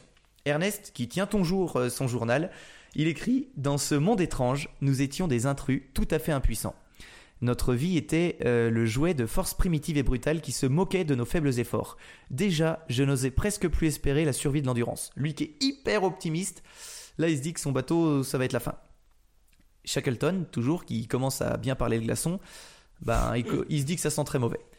Son rêve de base est bien évidemment anéanti. Ils vont pas pouvoir traverser euh, l'Antarctique à Ouais. pied. Mais Sir Ernest Shackleton se lance quand même à un nouveau défi ramener tout le monde en vie. Et comme une bonne nouvelle n'arrive jamais seule, le 27 octobre, l'équipage est contraint d'abandonner le navire. C'est- C'est mauvais là. Attends, on en est qu'au début de l'histoire. hein. Euh, mais bon, Shackleton, c'est un très bon capitaine et il avait anticipé la triste fin de son bateau. Et l'évacuation se passe sans difficulté, alors que toutes les poutres de celle-ci se bruisent avec un bruit sec, euh, comme un coup de fusil. Comme tu disais, c'est la Ouais, glace ça, la glace compresse Ouais, le bateau. ouais. T'imagines la force. Lentement, il est broyé par la banquise sous les yeux des marins impuissants et de la faune locale, car oui, Sir Ernest écrit pour cette journée, par une singulière circonstance, huit manchots empereurs, sortant d'une fissure de glace à 100 mètres de là, apparurent soudain au moment où la pression était à son maximum sur le bateau. Ils s'avancèrent un peu, s'arrêtèrent et poussèrent quelques cris extraordinaires et sinistres qui résonnèrent comme un chant funèbre. Aucun de nous n'avait jamais entendu les manchots crier ainsi, l'effet était saisissant. Même la nature euh, les pourrit en fait. Donc c'est le drame, rien ne va plus. Pour récapituler, on a des hommes, des chiens de traîneau et Ernest qui écrit tout ce qui se passe alors que quand il fait 0 degré, j'ai du mal à tenir un stylo. Si tu fais le calcul, tu te rends compte que nos copains sont déjà là depuis un moment. Après 281 jours passés prisonniers de la glace, l'endurance est progressivement engloutie. L'équipage installe son campement à quelques centaines de mètres de là, entend- entendant encore au loin les plaintes et les craquements des restes du bateau en détresse. Ils ont sauvé tout ce qui pouvait l'être et amené avec eux trois embarcations. Dernier cadeau de l'endurance. Attention, hein, on est sur des petites barques de pêcheurs d'étang, rien de folichon. hein. Mm. Pour provoquer le rire chez ces hommes qui dépriment vraiment, Ernest se met à danser les soirs et à raconter histoires et blagues autour d'un feu. Un officier dira de lui Ça, c'est bien, Sir Ernest. Sa bonne humeur constante est inappréciable pour la bande d'explorateurs déçus que nous sommes. C'est un des plus grands optimistes qui existent. Et c'est la fin du début de notre histoire et le début de la fin de leur Odyssée. bon, c'est bien beau de rien faire, mais il faut agir. Rapidement, Ernest Shackleton y décide d'entreprendre une expédition. Il permet aux hommes de n'emmener qu'un kilo chacun d'objets personnels. Je sais pas ce que tu choisis dans ces conditions. Il ne faut en effet porter que l'indispensable. Chaque traîneau avec un bateau et son chargement pèse plus d'une tonne. Pour les tracter, il- 10 hommes sont nécessaires et l'aide des chiens, ben, elle est hyper importante. La tâche, elle est épuisante. Mais devant la difficulté de la progression, le capitaine décide d'établir un premier camp, parce que ça devient trop difficile, il va falloir se poser et rester un petit peu sur place, qui s'appellera l'Ocean Camp. Ils vont y passer deux mois. Ah oui. Ouais. Ah oui, non, ouais, c'est long. ouais, c'est très long. Ah, T'as entendu, j'ai dit premier camp aussi. Oui, hein. oui, j'ai entendu premier camp. ouais. Mm. Ah oui, autre problème. Le pack sur lequel ils sont, il dérive, les éloignant de leur stock de nourriture déposé par l'autre bateau. Oh là là. Il a rien qui va. Le 21 novembre 1915, l'endurance qui est encore à portée de vue, parce qu'il faut dire qu'avec euh, le chargement qu'ils ont, ils avancent pas très vite. Ah oui, mais ils ont vraiment pas. Non, ils avancent mois, vraiment pas vite. apporté de vue en deux mois, et oui, ils, ont Ouais. pas... oui, ils avancent pas vite. ouais. Ben en fait, ils sont restés sur place pendant deux mois. Mais dans leur campement, tellement ils n'ont pas avancé vite, Ah oui, ils voient encore. ouais. Et du coup, euh, Ernest, il va dire, bah, quand ce bateau s'enfonça silencieusement dans sa tombe de glace, il nous sembla que le moment d'une grande séparation était arrivé. Imagine la tristesse. Mm. Là, tu te dis, ok, il n'y a plus rien qui peut nous sortir de là. Ah, et puis tu dois te sentir euh, vraiment seul là. Oh, c'est ouais. le seul truc qui te servait un peu de maison et c'est en train de se Ça coule. quoi. Allez, salut. et et Mais attends, tu vas voir, c'est pas fini, hein. Ah, d'accord. Un mois après la disparition du navire, le 23 décembre, joyeux Noël, l'équipage prend le départ pour une longue marche dans le but de rallier l'île Paulet, dernier lieu prévu avant le départ, enfin quand ils étaient encore euh, en Angleterre. C'est l'endroit où ils avaient dit tiens là on va mettre de la nourriture, ça peut servir. Donc ils ont fait un énorme stock de nourriture et de vêtements. C'est sur l'île Paulet justement. Les hommes vont marcher la nuit pour profiter du durcissement de la glace et dormir le jour. Sauf qu'en fait ça marche pas. Et après 7 jours de progression, le terrain il est jugé impraticable. Il y a des crêtes de 3 mètres de haut qui rendent l'avancée particulièrement difficile. Et en une semaine de marche, les hommes n'auront progressé que de 18 km. Oh. D'après les calculs de Worsley, il leur faudrait 200 jours pour atteindre leur objectif. Ah. Shackleton y décide de renoncer. Il installe un nouveau camp, le deuxième, qui s'appellera le Patience Camp. Et ils y vivront 3 mois. Parce que là, il n'y a rien. est- Il a, il, a, il a quand même euh, Un peu d'humour. Ouais, Ouais, ouais. Il a de la dérision. Non, mais il est exceptionnel. Alors moi, je passe l'histoire, mais je vous parlerai des livres après. Ce gars a tout fait pour ses hommes. Par exemple, quand il voyait un homme grelotté, il faisait arrêter tout le monde et obligé de boire une boisson chaude, même si t'avais pas envie. Mhm. Et quand il y a un homme qui faisait tomber euh, sa nourriture ou qu'en avait plus, qui voyait qu'il était amaigri, il demandait aux plus robustes de donner un quart de leur part à celui qui était le plus, le plus faible. Vraiment un, un gars incroyable. C'est assez rare pour, euh, pour le souligner. Ah ouais, c'est sûr. Face à l'ampleur de la tâche qui attend les hommes, Sir Ernest Shackleton commence à rationner sévèrement la nourriture. La principale source d'alimentation, c'est de la viande de phoque et de manchot attrapée sur la banquise par les toutous. L'huile qu'ils récupèrent devient également un de leurs principaux combu- combustibles. Euh, par contre, on est d'accord que là, le bois, ça va commencer à manquer, donc Oui, il, il faut, il faut du feu. La faim les tenaille constamment. Pour dégeler l'eau, ils doivent dormir avec des boîtes qu'ils remplissent de glace et qu'ils collent à leur corps pendant qu'ils dorment. Oh, déjà, t'as froid et tu dois en plus te coller des glaçons pour les faire prendre. Oh, Pour avoir au matin de l'eau liquide. Ah là là. Bientôt, à force de dériver sur ce glacier gigantesque, Sir Ernest se dit qu'il leur sera impossible de rejoindre les dépôts de nourriture de l'île Paulet. Il faudrait peut-être tenter de rallier l'île de Clarence ou l'île de l'Éléphant. Les dernières îles au nord, euh, en fait, c'est là où ça fait, ça fait un peu peur, c'est leur dernière chance de rejoindre la terre ferme avant de se retrouver face à l'immensité de l'océan Atlantique. Après, il n'y a plus d'île, il n'y a plus rien. Ah oui, merde. Ouais, parce qu'il dérive, en... il dérive vers l'Atlantique. Le principal problème auquel sont confrontés les marins est la dislocation de la banquise. Elle empêche les traîneaux de circuler. Euh, mais les failles créées ne sont pas assez ouvertes et importantes pour permettre aux trois canaux qu'ils ont sauvés de prendre la mer. Donc c'est une galère infinie. Hmm. Il faut donc attendre. Et ouais, leur périple, c'est une guerre de nerfs. Peu à peu, l'îlot sur lequel l'équipage est installé euh, se disloque à son tour. Ernest écrit À 11h du matin, une fente soudaine parcourut notre plaque. D'un côté du chenal qui s'ouvrait, je voyais la place où pendant des mois ma tête et mes épaules avaient reposé. De l'autre, celle où mes jambes, quelques minutes avant, étaient, étaient allongées. Ô combien fragile et précaire avait été notre lieu de repos. Le même jour, ce 9 avril, les bateaux sont mis à l'eau. Il y a une faille, on en profite. Le jour, les marins rament et le soir, ils essayent de trouver une plaque assez large et stable pour accueillir leur camp. On parle vraiment de petits icebergs. Est-ce qu'ils vont réussir à trouver des petits icebergs pour se Ouais. poser le soir? Le risque est constamment présent. La plaque, elle peut se retourner à tout moment. T'as vu les vidéos quand ça Ouais, se ouais, retourne, c'est impressionnant. Ouais, puis les bateaux peuvent se faire écraser aussi. Exactement, se fendre. Enfin, il y a trop de risques. Une nuit, une fissure s'ouvre et passe sous une tente, plongeant un membre de l'équipage, Holnest le chauffagiste, pour ton information, dans les eaux glaciales. Il ne doit sa survie qu'à un pressentiment de Shackleton qui est sorti de sa tente juste avant et qui l'a récupéré in extremis juste avant qu'une fissure ne se referme dans un choc terrible. Là, on est sur une sacrée aventure. Mais c'est encore, encore une histoire qui peut finir en film. Euh, non trop- mais là tu vas voir c'est Ouais. c'est merveilleux il y a eu beaucoup beaucoup de reportages euh, faits dessus et des très très bons comme c'est déjà beaucoup trop calme et qu'on veut plus de galères euh, dans les chenaux alentours les hommes entendent les orques souffler une de leurs craintes c'est que enfin depuis le début du périple c'est d'être confondu avec un phoque par Ouais. dessous la banquise et d'être dévoré par une de ces Ah, créatures sauter la banquise ou qu'il saute dessus. Là. Ça Énorme panique. hein. Oh. Les conditions sont de pire en pire, mais le commandant qui doit avoir un carton de stylo décidément écrit En venant respirer, l'une d'elles pouvait chavirer aisément un canot. Quand elles font surface, elles jettent nonchalamment par le côté des morceaux de glace plus gros que nos barques. Des marins naufragés dérivant sur les mers antarctiques ne sont pas chose imaginée par la philosophie des baleines. Nous pouvions nous, substituer par le goût aux phoques et aux manchots qu'elles mangent habituellement. Vraiment, nous regardions les orques avec appréhension. J'aime bien comment il raconte.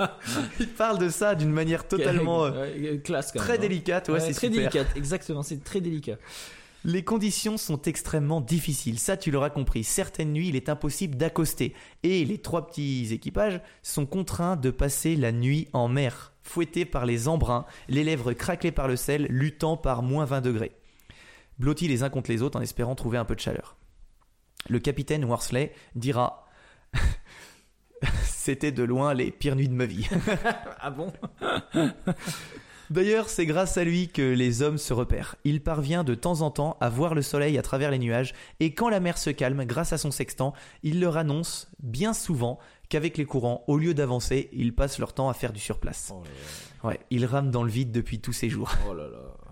Attention, lui, il a un rôle de dingue. hein. Lui, il doit juger au degré près là où ils en sont, Oh, la pression. et il est très très fort. Tu verras après. Peu à peu, l'eau douce vient à manquer et les hommes se partagent un bloc de glace embarqué à bord d'un des canots. Notre soif devenait terrible. Nous trouvâmes un soulagement momentané à mâcher des petits morceaux de phoque d'où nous avalions, d'où nous avalions le sang. Mais notre soif redoubla ensuite sous l'effet de la salaison. Allez, un peu de positif, car après deux jours sans manger, sans eau potable et transit froid, les trois petites équipes parviennent enfin sur l'île de l'éléphant, le 14 avril 1916. Et moi, ce que je trouve fou, c'est qu'il y en a un qui est mort. Pour l'instant. Oui, pour l'instant, mais pour l'instant, mais, Ouais. mais là, Ils survivent, ils sont incroyables. Ouais. Euh, bah, je suis sûr que tu te sens un peu mieux là. Ils arrivent sur une île, tu te dis. Ouais. Je, me dis, je me dis c'est fini, mais non. c'est pas être pire. Ouais, t'as raison, notre histoire elle est pas terminée. Certains hommes sont sévèrement touchés par le gel, tu comprends, moins 20 Évidemment. toute la journée. Lorsqu'ils touchent terre, le plus jeune d'entre eux, Blackborough qui s'appelait, descend en premier, mais s'effondre aussitôt sur le sol, incapable de se servir de ses jambes complètement gelées. Ouais, calvaire. Ah. Alors tu vas me dire qu'ils passent leur temps à se plaindre, parce que oui, la terre c'est mieux que la mer, mais ça reste une île pratiquement vierge de toute flore, balayée par des vents glaciaux. C'est un... euh, Ouais, c'est un calvaire cette île. Dès le lendemain, l'équipage y quitte la plage sur laquelle il l'avait accosté et installe son campement un peu plus loin dans les terres. Rapidement, une décision s'impose. L'île de l'éléphant est éloignée de toute route maritime et il leur faut donc euh, soit aller chercher des secours en reprenant la mer dans une minuscule embarcation à travers les eaux les plus dangereuses du globe, soit tenter de survivre sur ce gros caillou. Et bien sûr, nos gars vont décider de reprendre la mer. Oh là là. Oh, j'aurais tellement pas le courage. Mais là, quand t'es. en- Puis, ouais, de toute façon, tu peux pas te. Il n'y en a pas un qui peut dire, eh, ok. euh, Allez, j'en ai marre. Ouais, j'en ai plein le cul, je me casse. Allez, je monte ma colonie ici, je vais cultiver de la betterave. Eh non, t'as rien. T'es obligé de suivre. Ouais. Euh, donc ils vont prendre cette décision pour rallier la première île habitée. La première île habitée, tu te souviens, c'était euh, l'île de la Géorgie du Sud. hein. Ouais. Il leur faut, sans se tromper, faire au minimum 1500 km dans les 50e hurlants. D'ailleurs, les marins ont un proverbe pour désigner ces latitudes. Sous 40 degrés, il n'y a plus de loi, mais sous 50 degrés, il n'y a plus de Dieu. Putain, ouais, ça commence bien. Le charpentier Henri McNish répare une des barques pour le voyage. Euh, Les bords sont surélevés, un pont de fortune est aménagé. Quand je dis pont de fortune, c'est juste une toile. Ok. Et le bateau est également lesté d'une demi-tonne. Parce que lourd, c'est fiable. Référence Cinéma, Arthur? Ah, je l'ai pas du tout. Snatch Ah ouais, putain. Ah, j'ai vu, tu l'avais pas. Hein Mais, euh, Snatch, on loupe pas ça. hein. ok. Mais c'est que ça dit, ils disent pas la même chose euh, en VO. Ah, d'accord. Oh. Allez, pour l'expédition, Shackleton, il prend avec lui son capitaine, Worsley, dont il est sûr de ses capacités de navigateur, et il va aussi demander s'il y a des volontaires pour venir. Mais étrangement, personne ne répond. Tout le monde regarde ses, ses bottes. Ernest, il va donc choisir quatre chanceux pour reprendre la mer avec lui. Les autres restent sur l'huile. Le 24 avril 1916, la barque Tuning est mise à l'eau. À bord, Shackleton n'a pris que 4 semaines de provisions. Au-delà de ce délai, si l'embarcation n'a pas atteint la terre, ils seront perdus. Pendant 16 jours, ils progressent ballottés par les flots, constamment trempés par l'écume. Les hommes dorment tant bien que mal au milieu des éléments déchaînés. Chacun leur tour, ils rampent sous le pont pour y dormir 4 heures avant de passer 4 heures sous le pont. Quand on dit sous le pont, c'est sous la toile. Et vu qu'ils doivent écoper constamment, euh, ils dorment dans une dizaine de centimètres d'eau Ah, constamment. putain, de l'eau froide. Et ouais. Euh, comme je t'ai dit, du coup, ils passent leur temps à écoper et à enlever à la hache la glace qui s'accumule et qui menace de faire chavirer l'embarcation. Ernest, qui a, en plus d'avoir amené un conteneur de crayons, aussi pris apparemment le stock de papier de l'école, écrit. Oh moi, ça me fait Le halluciner. running gag. Les crêtes des vagues déferlaient droit au-dessus de nous et nous embarquions beaucoup d'eau, ce qui nécessitait un incessant pompage. Nous voyions les immenses vagues se creuser comme des cavernes avant de s'écrouler. Un bon millier de fois, il sembla que l'embarcation allait engloutir, engloutie, mais elle résista. Et ça pourrait aller mieux, mais en fait non. La- la- une des nuits de leur périple, l'équipage il va croiser la route d'une vague scélérate. Oh là là. Arthur, qu'est-ce que c'est une vague scélérate en gros? C'est une vague on- qui n'est pas prévue, qui arrive là, on ne sait pas pourquoi, qui est énormissime. Voilà. Et C'est les plus grosses vagues Oui. connues. et il n'y a pas moyen de les. Enfin, en tout cas, je crois que jusqu'à présent, il n'y a pas vraiment. Bon, moyen tu de peux les pas. ouais. Elles sont tellement immenses Ouais. qu'elles renversent tout ce qu'elles euh, qu'elles- qu'elles croisent. Euh, il dit À minuit, j'étais au gouvernail. Soudain, vers le sud, m'apparut une ligne claire dans le ciel, tout en haut. J'en prévins les autres, puis après un instant, j'ai compris que la clarté en question n'était pas un reflet dans les nuages, mais la crête blanche d'une énorme vague. Après 26 ans de navigation, je connaissais l'océan dans toutes ses humeurs, mais jamais je n'avais rencontré sur ma route une vague aussi gigantesque. J'ai hurlé Pour l'amour de Dieu, tenez bon, nous y sommes Suivi un moment d'incertitude, qui nous sembla interminable. Puis le bateau se souleva et fut projeté dans un chaos d'eau bouillonnante, tourbillonnant comme un bouchon, dans l'écume blanche qui se brisait autour de nous brutalisée. Et par miracle, le petit bateau, il ne sombre pas. Et après de longues heures à passer à écoper, les hommes, ils le voient se stabiliser. Oh là là. Merveilleux. Du coup, ils perdent toute leur ration. du coup, il n'y a Ouais. plus de bouffe. Mais deux jours plus tard, euh, on est au 18e jour après leur départ, Sir Ernest Shackleton et son équipage sont en vue des côtes de la Géorgie du Sud. C'est l'île dont je te parlais. Ouais. Et d'où ils ont commencé leur périple d'ailleurs. Mais en approchant, ils ne trouvent nulle part où accoster. Épuisés et tenaillés par la soif, ils sont obligés de passer la nuit au large. Et vu que ces messieurs ont coché presque toutes les cases au bingo de la poisse, en plein milieu de la nuit, le plus terrible des ouragans qu'ils aient vus les frappe. Poussé vers la côte, l'équipage y va devoir lutter continuellement à la rame pour s'éloigner et pas se faire exploser contre le récif. Euh, mais Ils ont fait quelque chose de mal avant. non, mais c'est pas possible. ou alors, ouais, c'était un sacré défi, et puis et tu vas voir s'ils l'ont réussi ou pas. Euh, Ernest, connu pour son optimisme, dira que cette nuit n'était pas la plus agréable de sa vie. après une fin de journée, enfin, tu vois, ça, ça a duré la nuit et la journée. hein. Ouais. Donc après la fin de journée suivante, la tempête se calme et l'équipage peut enfin revenir vers lui, vers l'île. Et il va parvenir à débarquer sur une petite plage. La traversée relève de l'exploit et sa réussite doit beaucoup aux compétences du navigateur Frank Worsley, le second du capitaine qui parvint à les guider euh, jusqu'ici. Tu te rends compte que lui, à 1500 km de là quand il est parti, si avec son sextant il avait galéré d'un degré ou d'un demi-degré, ils auraient jamais trouvé l'île. Ouais. Il est exceptionnel, lui. hein. Il faut 9 jours de repos aux hommes pour récupérer dans leur état d'épuisement. Ils vont rester allongés 9 jours sur la plage. sur la côte, ils se nourrissent d'eau claire et de jeunes albatros encore incapables de voler. Leur voyage n'est pas terminé pour autant. Allez, on coche encore une case poisse. Les courants dus à la tempête les ont empêchés de débarquer du bon côté de l'île. Parce que de l'autre côté, il y a la station euh, baleinière. Et le bateau est trop abîmé pour être remis à l'eau. Il leur faut donc encore traverser une terre inhospitalière par une route qui n'a encore jamais été empruntée. Le matin du 11 mai, Sir Ernest Shackleton, Frank Worsley et Thomas Green prennent le départ pour traverser l'île. Après trois jours de provisions, euh, enfin, avec trois jours de provisions et des clous de la barque enfoncés dans leurs bottes pour ne pas glisser. Ils vont partir tous les trois, ils Voilà. vont laisser euh, trois autres, trois, qui sont vraiment fatigués sur la plage. Sans carte, ils improvisent une route à travers les pics enneigés et les glaciers, se déplaçant encordés à travers le brouillard. À plusieurs reprises, les hommes se trompent de direction et sont contraints de rebrousser chemin. Pendant 36 heures, les trois hommes avancent et parcourent plus de 30 km dans un paysage accidenté qui mettrait en difficulté les, alpinistes chevronnés. Et tu verras pourquoi je dis ça. Ils progressent, y compris la nuit, prenant à peine le temps de se reposer. Ernest, qui n'a visiblement pas froid aux doigts, écrit toujours En moins d'une minute, mes deux compagnons dormaient profondément. Si nous nous assou- assoupissions tous, ce serait un désastre, car dans de telles conditions, le sommeil peut très bien se terminer par la mort. Aussi, au bout de cinq minutes, je les rappelais à eux en leur faisant croire qu'ils avaient dormi une heure, et donnais l'ordre du départ. Oh putain. C'est. Salaud C'est vrai, mais bon, il fait, il ouais. ça pour les Ouais. gars. hein. Pour se repérer sur l'île, ils doivent attendre 7h et 19h. Et pourquoi?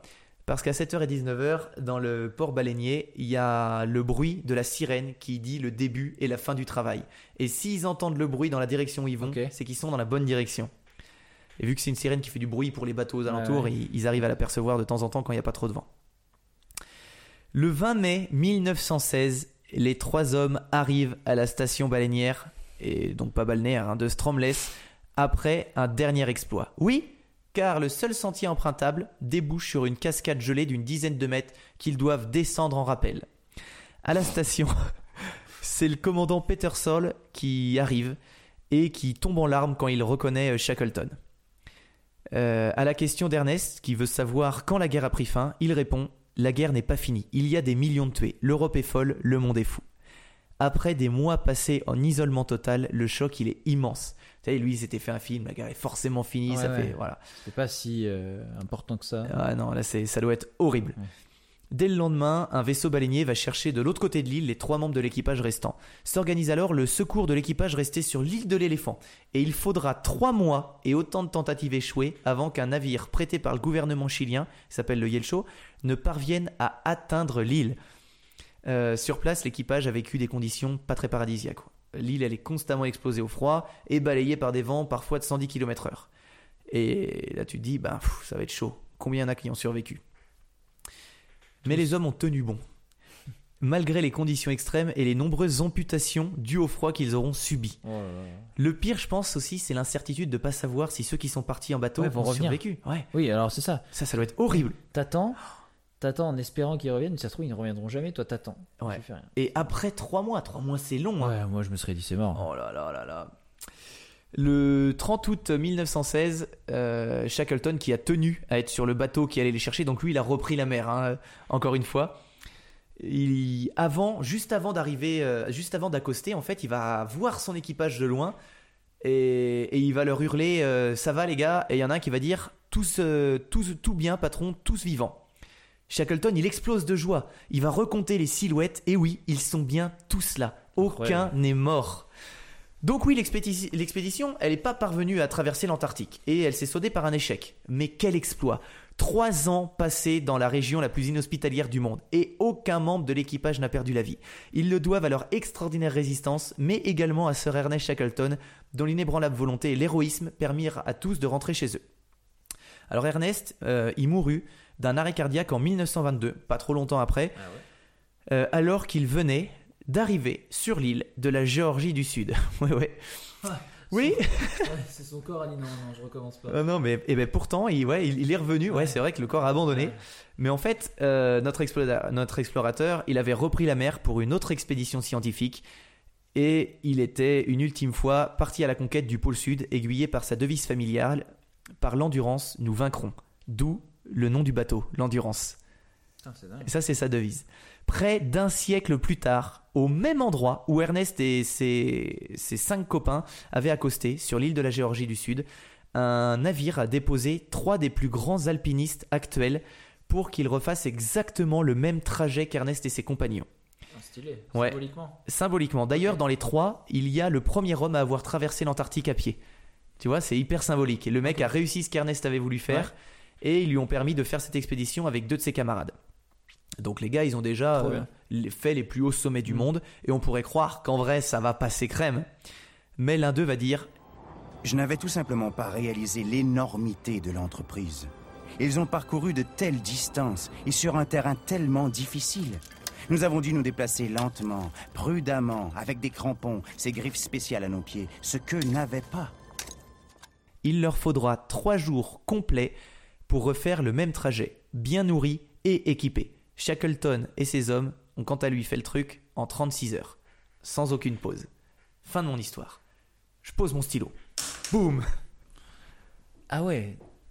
Ah ouais, ils ont été bons. Ah ouais, attention. 36 heures et les autres 3 jours. Cette histoire, je pense qu'il va falloir l'écouter et la réécouter parce que là, euh, Ah ouais. là, elle est costaud. Hein. Ah, mis la barre très haute là. Là, là, elle est. Je pense que je commence à, Ah ouais. la, la saison 2 avec une histoire. euh, Joli. Ah ouais. C'est fou. Mais- c'est Mike Horn qui avait. euh, Eh ben justement, excellent Tu veux en parler Mais, Tu rebondis si bien. Ah oui, évidemment. Je sais pas si c'est un complément, tu rebondis si bien. Euh, je vous conseille de regarder tous les reportages que vous allez voir sur YouTube. Il y en a des super. Euh, Il y a un livre que j'ai lu qui s'appelle L'Odyssée Antarctique. Je sais plus si c'est celui de Mike Horn. Euh, Mike Horn, il l'a fait ça aussi, euh, l'Antarctique. Et Mike Horn, il l'a écrit d'une façon merveilleuse. Mais il l'a pas fait. euh, il l'a fait tout seul ou il l'a fait Et Mike Horn, avec il sa fille toujours tout seul. Non, fait pas l'Antarctique, ouais. Mais, mais allez lire, c'est génial. J'essaierai de vous retrouver le livre, il est juste là-bas dans la bibliothèque. Ou alors il est dans la chambre. mais ouais, je vais, je- on mettra sur Facebook le livre, super bien écrit, et je mettrai aussi celui de Mike Horn pour que vous puissiez lire ça et nous dire si, si comme nous, ça vous a autant plu qu'à qu'à moi. Voilà. Si comme nous, ça vous a autant plus qu'à moi. Ouais, j'étais en train de regarder les livres dans la bibliothèque, voir si je le voyais. et j'arrivais pas à me concentrer en même temps. Je peux pas faire deux choses en même temps. 404. Voilà. Ah, je suis contente de Trop l'avoir bien. raconté, mais j'avais hâte celle-ci. J'avais tellement hâte. Merci, hein, Ah, merci tu beaucoup, prévenu, Nathalie. tu m'avais prévenu ne, ne va surtout pas voir cette histoire, je la garde, je Ah la prends, ouais, elle est, ouais, elle est ouais, exceptionnelle. non, elle est elle est incroyable. C'est fou. C'est fou comme le, le corps peut être solide, ou le mental surtout peut être solide. Et puis l'optimisme du gars. Si vous, si vous allez lire le livre, vous allez Non, vous dire, mais en pu- fait, ils auraient pu abonner, abandonner 100 fois. mais ouais, mais Moindre truc, au bout d'un moment, tu dis, eh, j'en ai marre, quoi. Enfin, tant pis, je, oulala, ouais, c'est c'est long quand Ouais. même. hein. Pendant trois ans, tu. je m'endors et puis fin, quoi. Ouais, je m'endors et je meurs. Enfin, c'est ça. Ouais. Tu t'endors et tu te laisses mourir. Mais non, il y en a pas un qui est mort. Ils Incroyable. sont tombés dans l'eau, ils ont dormi dans des barques euh, dans l'eau. Ils c'est- ont pas ressenti la chaleur, je pense, euh, pendant euh, des semaines, des mois. Et tu te rends compte que ce qui marque ces hommes, et c'est là où tu te dis que l'humain peut être merveilleux, c'est qu'en arrivant, ils s'interrogent sur la fin de la guerre pour savoir si cette connerie elle Ouais. est bien finie. Ouais. Et ça a dû être un désastre psychologique pour eux. Ah ouais, c'est fou. Enfin voilà, c'est quelque chose, il y en a beaucoup qui devaient connaître euh, l'histoire de l'endurance, c'est quelque chose qui est très connu. Les marins euh, connaissent bien cette histoire et ben, on comprend pourquoi. Et les explorateurs aussi. Ouais, bah oui, tu m'étonnes. hein, Niveau exploration, euh, Ouais. c'est raté, mais c'est fou. D'ailleurs, petit projet, si Horn nous écoute, ben, pff, Mike Horn, euh, On Mike, peut traverser le, le lac Léman. euh, de Ouais, c'est quand part, tu par veux. Mike. euh, C'est quand tu veux. Si tu veux qu'on se rencontre, c'est quand tu veux. D'ailleurs, j'ai cité, euh, j'ai cité euh, des idoles. Bon, euh, Jean Rochefort, ça va être compliqué, paix à son âme. Mais si Édouard Baird nous écoute un jour, ou Alexandre Astier, c'est mon plus grand rêve de les rencontrer. Alexandre Astier, ouais. Alexandre Astier, ça serait ouf. Hein. ouais. Édouard Baird, magnifique aussi. hein. Donc euh, voilà. Pas le même style, mais ouais. Ah ouais, pas du tout. Eh bien, bah, pff, Arthur, euh, J'y vais. vas-y. Euh, cette bière est très bonne. Ouais, cette bière est très bonne. Ouais. Ah là là, les deux bières sont excellentes. Hein. On va partir sur la. On attend ou- Ouais, on va attendre parce que moi, du coup, j'ai pas eu le temps de la boire. Ok, bon, Euh, tant pis alors. Je suis quand même encore sous le charme de la bière Le Castor. Moi, je crois que c'est la meilleure chose que j'ai goûté en IPA, cette bière, hein, Le Ouais, Castor. franchement, elle est, elle est Elle est, super. je Elle suis est même triste qu'elle soit, qu'elle soit finie. Elle était Elle est exceptionnelle. Vraiment, hein. vraiment super. Et elle n'est pas chère. Il y a encore le- les prix en dollars. Il y a encore l'étiquette. Au Québec, elle coûte euh, 3,79$. Ouais, c'est fou. C'est pas cher. Bon, à moi. Donc moi j'ai préparé un petit dossier aujourd'hui. Euh, j'ai envie de te parler de bourreaux. Ok. Et plus spécialement les, Les grands bourreaux des cœurs. Ouais. Non, euh, pas, pas, bureau, pas bourreau des cœurs, plutôt bourreau des têtes. D'accord. Plus spécialement donc les grands ratés de l'histoire en ce qui concerne les exécutions. Donc t'inquiète pas, on va remonter dans le temps et je vais pas te parler ici d'injection létale ou de chaise électrique. Mais avant ça, je vais un petit peu t'expliquer le métier de bourreau euh, parce qu'en fait on sait rien sur les bourreaux. Ah non. tu vois. Sûr. Et, euh, et en fait, on, on apprend des trucs, c'est assez hallucinant comme métier. Euh, donc, le métier de bourreau, c'est un paquet de siècles d'évolution en matière d'exécution. Il y a bien longtemps, cette tâche était accomplie par le peuple lui-même qui exécutait les coupables par lapidation, Ouais. par exemple. Un classique. Un classique. Par la suite, dans la Grèce antique, à Rome et au Moyen Âge, le peuple perdit son rôle d'acteur principal dans les, exécu- dans les exécutions capitales pardon, pour un autre, celui de spectateur, tandis que la lourde tâche de l'exécution revenait au bourreau, appelé aussi exécuteur des hautes œuvres dans la France moderne. Oui, c'est joli. C'est joli, hein C'est beaucoup trop joli. Ouais, c'est beaucoup trop joli, tu vas voir. Dans la France moderne, le bourreau, c'est un officier de justice qui dépend euh, d'une circonscription judiciaire. Le candidat doit être de bonnes mœurs, loyal, et il faut qu'il soit bon chrétien. Pourquoi Parce que. Bah, euh, le problème, c'est que à l'époque, euh, l'Église euh, n'était pas dissociée de l'État, quoi. Donc, Oui, voilà. oui, bien sûr. Il ne doit pas fréquenter les prostituées, être ivrogne, participer à des rixes ou jouer au dés. Ouais, bah oui, les, les jeux de hasard, bien Ouais. sûr. C'est ce qu'il y a de Le, pire. le juriste flamand Juste Damhouder, moi je fais exprès de trouver que des noms compliqués, Ah ouais, c'est pas possible, qui est mort en 1581, juste qu'il faut choisir des hommes, ouvrez les guillemets, attention ça va être un petit peu compliqué, qui ne soient joueurs ordinaires, paillards publics, calomniateurs, blasphémateurs, meurtriers, larrons, homicides, ou qui ne sont ou n'ayant été sujets à semblables vices, mais prendront gens de bien, maîtres de leur art, sœurs, hardis, doux, courtois, miséricordieux et affables, exerçant quelques métiers honnêtes, qui parlent doucement aux patients, qu'ils auront à gêner, les traitent doucement, les consolent et les, amno- les amnonestent à patience chrétienne. Ouais, j'ai- certaine espérance en Dieu. Tu t'en es bien sorti. T'as mélangé euh, quelques mots, mais Ouais. tu t'en es très bien T'as sorti. compris bravo. quelque chose? Rien. J'ai rien compris. J'ai rien compris. J'ai rien compris. Mais on va faire comme si. Ouais. Ah, ouais. Alors, ce qui m'a fait marrer, c'est que le bourreau fait parfois office de chirurgien ou de médecin pour la connaissance du corps humain. Ah ouais. Et oui, mon gars, des malades viennent le voir pour des fractures, luxations et autres maux. Aujourd'hui, je vais voir le hein. bourreau, il va Ouais. me remettre le bras. Euh, malgré l'importance du rôle du bourreau dans le fonctionnement de la justice et, en plus, et plus généralement de la société, celui-ci est méprisé. Et le commun adopte à son égard l'attitude qu'il adopterait vis-à-vis d'un pestiféré. Bah bien sûr. C'est vraiment, euh, c'est pas la classe de faire ce boulot. Bah, quoi. tu vraiment pas. pourquoi, ouais. Euh, il doit porter un habit ou un signe distinctif afin d'être reconnu de tous en public. Même quand il travaille pas? Ah ouais, Ouais, tout le temps. À la messe, lui et sa famille s'assoient sur un banc spécial. Oh. Difficile de trouver des parrains et des marraines pour baptiser ses enfants. Ces mêmes enfants sont très rarement scolarisés ou mis chez un apprenti. Personne ne veut de la famille dans le voisinage. De fait, le fils du bourreau n'arrive que rarement à s'affranchir des préjugés et à sortir du milieu. Et il doit bien souvent se résigner à devenir bourreau à son tour ou assistant, valet de bourreau. Ah, c'est nul. Euh, du coup, le bourreau se marie avec une fille de bourreau et ainsi se mettent en place de véritables dynasties d'exécuteurs. Ah, c'est Donc il y a horrible. les, les Sansons, il y a les plus connus, c'est les Jouennes, les Chrétiens, les Ferrés, les Rocs, puis les Sansons, on en a entendu parler aussi. Ouais, ouais. Pourtant, il arrive que des condamnés soient ouverts d'esprit, parce qu'en 1642, François Auguste de Toux doit mourir. Il embrasse son bourreau et lui dit Ah, mon frère, mon cher ami, je t'aime. Il faut que je t'embrasse, puisque tu me dois aujourd'hui causer un bonheur éternel. Tu me dois mettre dans le paradis. Ok. Il parle mal lui aussi, hein. Oui. C'est soit il parle mal, soit j'ai mal écrit. non, c'est pas grave, Arthur. Non, non, il parle mal. Enfin, non, il parle pas mal. Non, pas- pas- ouais, t'es tombé trop dedans là. Non, non, il parle pas du tout mal, il parle très bien. Euh, la charge d'exécuteur est si méprisable qu'il arrive que l'on propose à des condamnés à mort de devenir bourreaux en échange de l'abandon des poursuites. De fait, certains graciés devront exécuter eux-mêmes leurs complices. Ces exécutions de bourreaux euh, de bac à sable donnent malheureusement lieu à des coups ratés. Bon, ça arrive aussi à des bourreaux euh, gold class, hein, mais euh, et du coup, c'est de ça qu'on va parler aujourd'hui. Génial, j'ai hâte. ratées. Ça va être trop cool. Il arrive que les exécutions se passent mal. Quand l'exécution n'est pas accomplie au pied de la lettre, le bourreau peut se voir jeté en prison par les autorités ou condamné à une amende. Bah, ah, c'est normal, hein. Bah oui. C'est pas trop mal ton taf. La décapitation est la forme d'exécution la plus difficile à accomplir. J'aurais pas cru. Euh, Ah. Jusqu'à l'arrivée de la guillotine. Oui, bah le coup d'épée quoi. Ouais, Faut coup bien ou quoi. coup de hache, t'es fou. Ouais.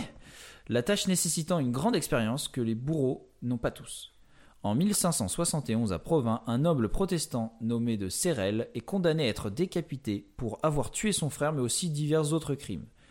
Claude Hatton, témoin de l'exécution, rapporte que le bourreau, Robert Sénécard, était hésitant sur la marche à suivre car il n'avait encore jamais coupé de tête.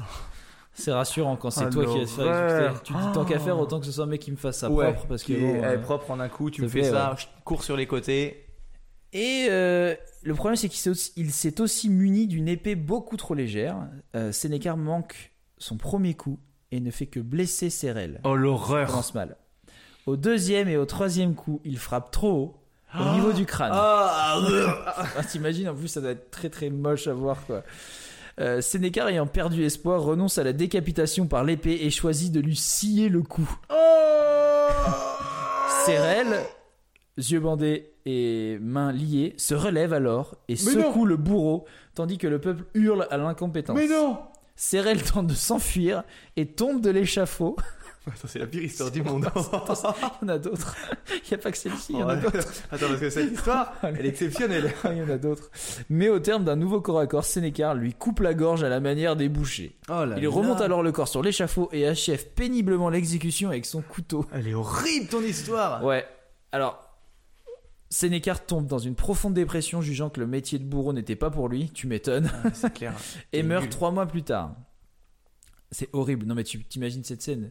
Toi, t'es là, tu penses que tu vas juste couper une tête, t'as pas le choix. Peut-être le descendant d'une famille de bourreaux, t'as pas envie de faire ça, mais il te reste que ça pour vivre.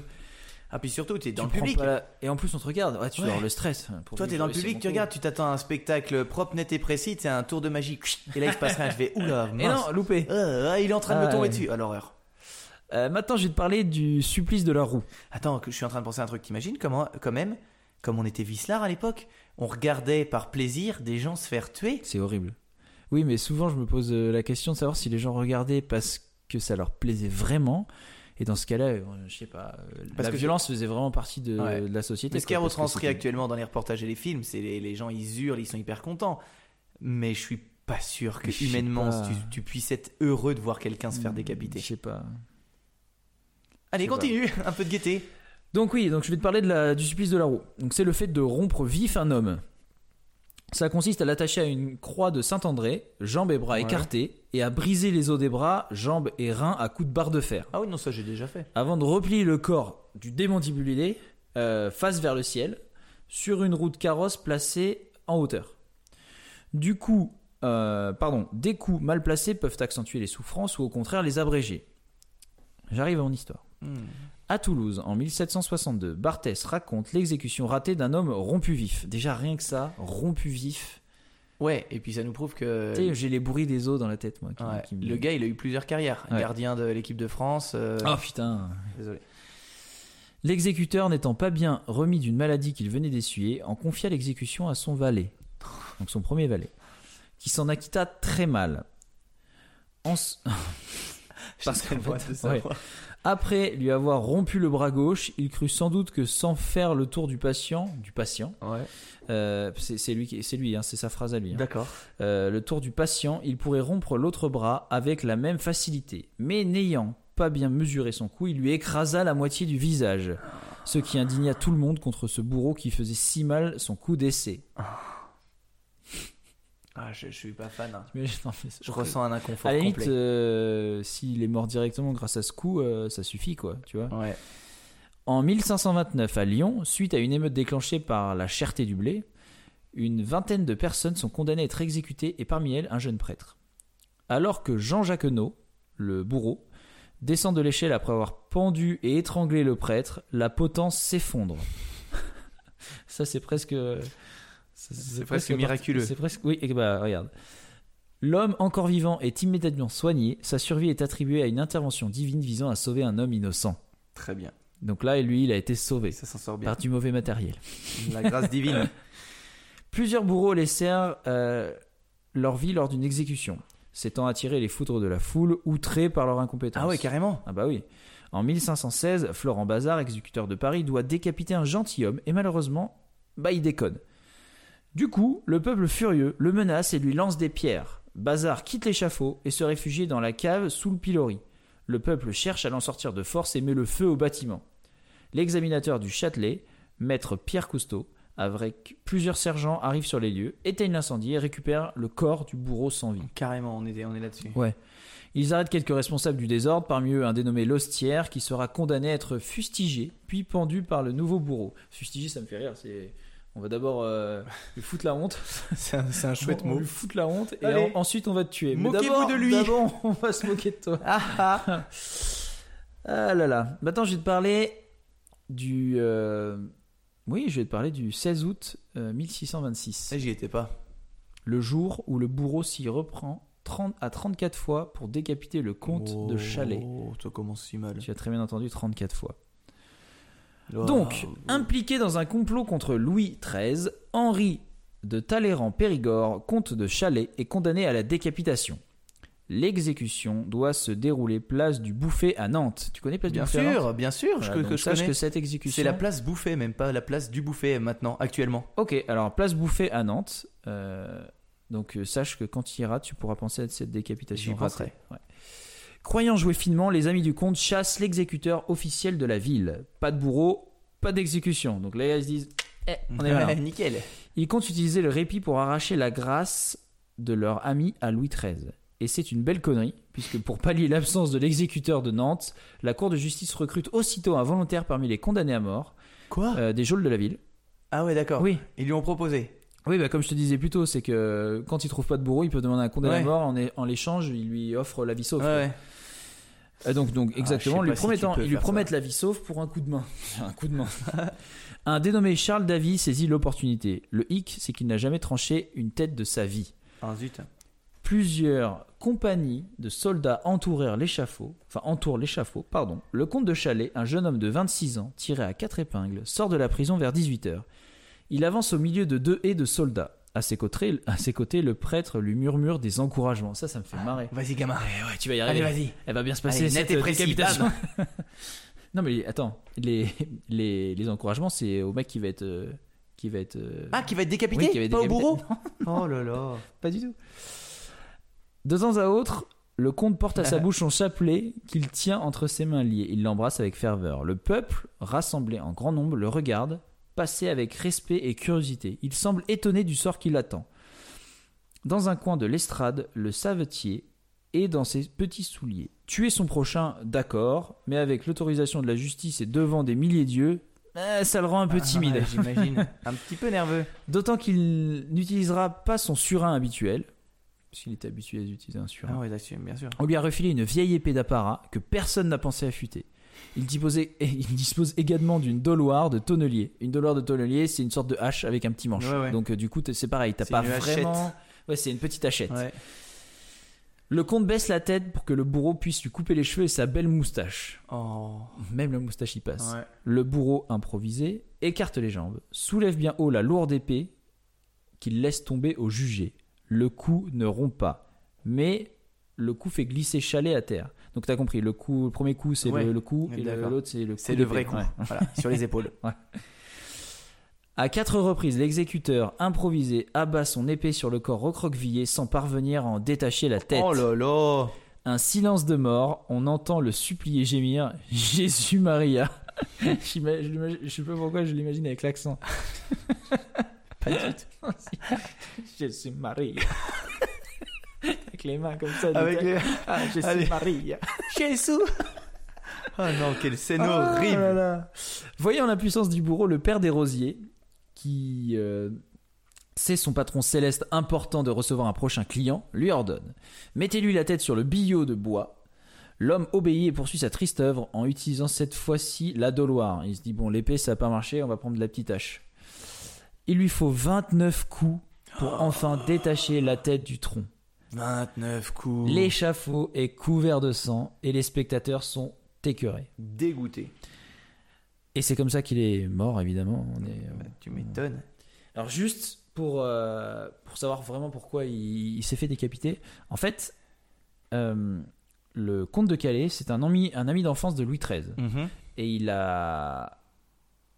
euh, en fait, ce qu'il a mis dans un tel pétrin, c'est pas compliqué, c'est qu'il s'est laissé entraîner dans un complot visant à assassiner Richelieu et peut-être même à remplacer le trône de Louis XIII Mmh, par son frère cadet Gaston.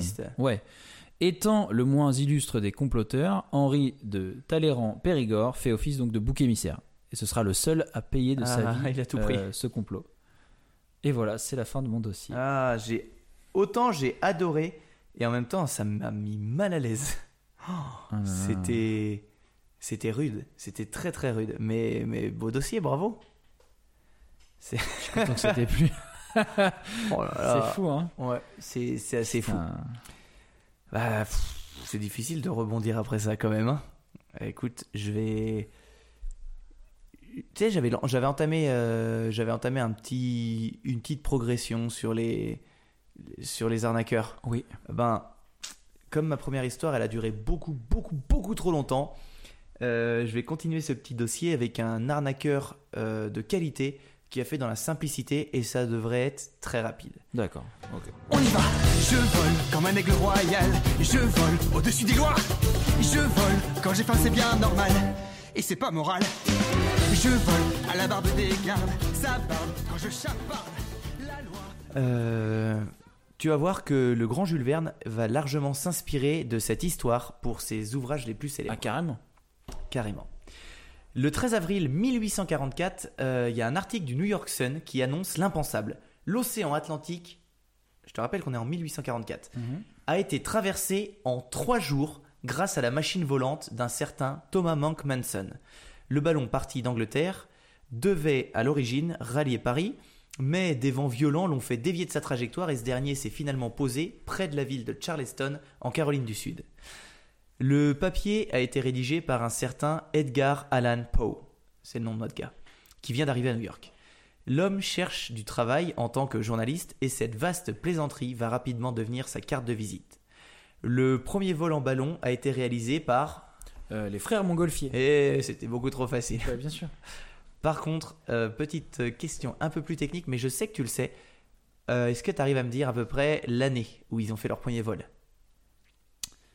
Euh, c'est vers la fin du. euh, je sais pas de quoi, non, c'est vers. euh, 1790 Ouais. Avant, avant, C'est- avant. Tout près. Je sais que tu le savais parce qu'on en a parlé et c'est très bien. C'est très bon parce que c'est 1783. Ah ouais. Tu vois qu'à 7 ans près, Ouais. tu tapes dans le mille. Ouais, ouais. Donc, deux ans plus tard, l'inventeur français Jean-Pierre Blanchard et l'américain John Jeffries ont réussi la première traversée de la Manche par les airs. Et on évoque depuis le début du 19e siècle la possibilité de traverser l'Atlantique en ballon. Donc déjà à l'époque, c'est quelque chose qui est envisagé. Mais c'est pas la première fois qu'un auteur piège le New York Sun. En 1835, Richard Adams, Locke, a fait parler de lui en racontant le récit d'un ballon dirigeable atteignant la Lune. Cette affaire avait été publiée deux mois plus tôt dans le, journal, dans le journal et écrite par un certain Edgar Allan Poe. En fait, c'était le journaliste qui avait retranscrit l'histoire ouais, racontée par ce gars. D'ailleurs, le succès de Locke, il a rendu Poe jaloux et hyper furieux, euh, dégoûté qu'une telle supercherie ait si bien fonctionné. Il décide de se venger en avril en soumettant son propre canular au New York Sun. Le journal ne se doute pas une seule seconde qu'il s'agit d'un récit fictif et le publie dans la foulée. Selon l'article, le ballon Victoria transportait 8 personnes et a réalisé la traversée en seulement 75 heures. À l'époque, il faut environ deux semaines pour traverser l'Atlantique en bateau, et l'annonce de cette performance hors du commun, elle déchaîne les foules. Poe déclara plus tard qu'à la suite de l'annonce de l'improbable nouvelle, les abords de l'immeuble du Sun avaient été pris d'assaut, avaient été pris d'assaut, et qu'il n'avait jamais été témoin d'une excitation aussi intense. Les exemplaires du journal s'étant littéralement arrachés. L'écrivain, euh, il apporte de nombreuses précisions pour rendre son article crédible. Il évoque des mesures réalistes, il décrit les différentes parties qui composent un ballon, le poids combiné des passagers, et il va même utiliser le nom du célèbre astronome irlandais Thomas Monkmanson. Euh, son récit fictif est repris le lendemain dans les colonnes du New York Sunday Times et du Baltimore Sun. Mais d'autres journaux se montrent plus suspicieux et s'interrogent sur le fait qu'aucun quotidien de la ville de Charleston, ville où a atterri le ballon, n'a confirmé l'incroyable exploit. Deux jours après la publication du canular, le New York Sun se rétracte, déclare Les quotidiens du Sud n'ont pas confirmé l'arrivée du ballon depuis l'Angleterre, ce qui nous pousse à croire que l'information était fausse, en précisant toutefois qu'ils ne pensent nullement un tel projet impossible. Il faudra finalement atteindre ben, 1978 pour assister au premier vol transatlantique en ballon. En fait, le gars, le New York Sun, ils se sont fait avoir par un employé de chez eux qui voulait juste se faire mousser. Ouais.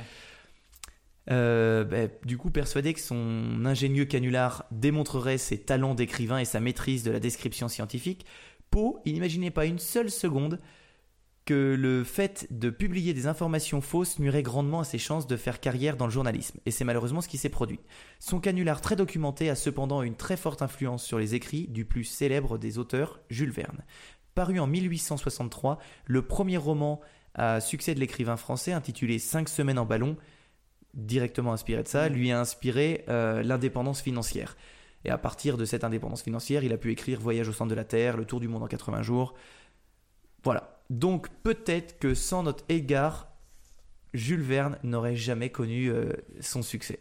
C'est dingue. Ouais, c'est dingue, c'est rapide, Ouais. ça va bien avec, euh, avec le temps qui nous reste. Et puis, et puis J'ai encore un peu de temps pour raconter ma brève.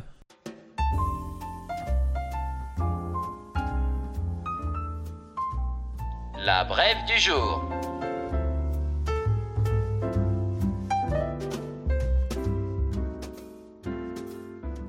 mais raconte ta brève avec grand Je suis plaisir. tombé en- sur un article de Futura Science que je vais vous lire sur euh, une histoire incroyable qui est arrivée avec une jeune indienne de 17 ans. Donc c'est Ouais. un- vraiment un cas unique dans les annales de la médecine. hein. Ok. Donc depuis sa naissance, elle vit avec un fœtus logé dans son abdomen. Donc, Que- elle a Ah. 17 ans. Et depuis sa naissance, donc elle, elle vit avec un fœtus logé dans son abdomen, doté d'un véritable squelette de dents et de cheveux. Allez, je continue. Ah non, ça me, ça me dégoûte. Oui, je te montrerai la photo. Ah, je veux surtout pas. Lorsqu'une jeune femme de 17 ans se rend à l'hôpital de Patna, la capitale de l'état du Bihar dans le nord-est de l'Inde, les médecins sont loin de se douter de ce qu'ils vont découvrir. Cela fait 5 ans que la patiente présente une grosseur abdominale dont la taille s'est progressivement accrue. Elle se plaint également de maux de ventre et explique avoir la sensation d'un estomac rempli. Les médecins se tiennent d'abord à une palpation du ventre. La bosse est dure, irrégulière et ne bouge pas au rythme de la respiration. Suspectant une tumeur, il procède à un scanner abdominal et découvre alors une masse logée entre la région épigastrique et le pelvis. Plus étonnant encore, le scanner montre des zones de densité différentes ainsi qu'un véritable squelette calcifié et À des tissus mous. Oh. Une fois la masse retirée, les médecins procèdent à un examen histologique et découvrent alors que la tumeur est en réalité un véritable fœtus de 36 cm de long, doté de cheveux, de dents et d'os, euh, d'os et de structures ressemblant à des membres, entre guillemets. Attends, attends, attends, attends. Ouais. Un fœtus avec des cheveux et des dents. On est quand même sur du trash. hein. Ouais, ça pousse quoi. Ouais, ouais. Oh mon dieu, mon dieu, mon dieu, mon dieu. Bon, bien que dépourvu de système nerveux, le fœtus semblait avoir atteint un stade de développement avancé. Alors en fait, cette anomalie s'appelle fœtus in fetu. Il y a moins de 100 cas recensés dans la littérature médicale. Cette anomalie extrêmement rare, connue sous le nom de fœtus in fetu, toucherait une personne sur 500 000. Mais va? c'est la première fois qu'elle est observée chez une femme adulte, et c'est le plus gros fœtus jamais retrouvé à l'intérieur du corps d'une femme. En 2015, une fillette chinoise était incinée avec deux fœtus jumeaux de 3,7 et 3,5 cm dans le ventre, donc tu vois, rien à voir. Le cas exceptionnel d'un bébé aussi, avec 11 fœtus logés dans son, abdo- dans son abdomen, pardon, euh, a également été rapporté en 2008. Sept autres cas ont été recensés chez des adultes, mais tous euh, chez des hommes. Un parasite à l'intérieur du corps. Deux théories s'affrontent pour expliquer ces malformations. Le premier est qu'un fœtus absorbe l'autre dans le premier stade de développement utérin, le second fœtus devenant ainsi une sorte de parasite, pompant les ressources et partageant le système sanguin du premier. Généralement dépourvu de système cérébral et de plusieurs organes vitaux, le fœtus parasite ne survit pas à l'accouchement. Une autre théorie suggère que le FIF, donc le fœtus Joli. est en réalité une forme de tumeur appelée tératome qui présente des cellules différenciées avec des tissus de différentes natures. Alors, tumeur ou véritable fœtus? Un diagnostic pas très clair à établir. Mais d'après une autre étude publiée en 2015, le tératome ne peut, pas être vraiment considéré comme un FIF étant donné que ce dernier peut se développer indépendamment et possède une capacité maligne. De plus, les véritables fœtus sont généralement dotés d'une colonne vertébrale que l'on ne retrouve pas dans les tératomes. Il n'est donc pas très sûr que tous les cas recensés soient réellement des FIF, et les chercheurs pensent d'ailleurs que les autres cas adultes s'apparentent plus à un tératome. Dans 80% des cas, le fœtus se développe dans la cavité abdominale, mais d'autres localisations ont été observées dans le thorax, le scrotum, le dos ou même dans le crâne. Génial. Alors Ouais. ça, c'est génial. T'imagines avoir un fœtus de 36 Génial. cm dans le scrotum Ou dans le crâne. Aussi. Je sais pas ce qui est le plus gênant. Ça dépend pour marcher ou pour euh, réfléchir. Ou pour s'allonger et poser sa tête sur le coussin. La plupart du temps, le FIF est heureusement détecté avant la naissance et retiré in utero ou quelques jours après l'accouchement. Quelques 24 mois après son opération, la jeune indienne se porte à merveille. Elle a d'ailleurs tenu à remercier les médecins, affirmant être soulagée de ne plus avoir cette grosseur au ventre et que ses parents sont aussi très contents. Wow, wow, wow, wow, Voilà, fin de ma brève. Très belle brève. Wow. Eh, Il y a beaucoup d'infos là hein, sur ce chapitre. Ouais. On vous autorise pas à tout, tout comprendre et tout retenir, mais on vous autorise à dire que c'était cool. Euh, Arthur. Oui. On a une nouvelle rubrique. Oui. Cette nouvelle rubrique, on l'a pensée pour vous.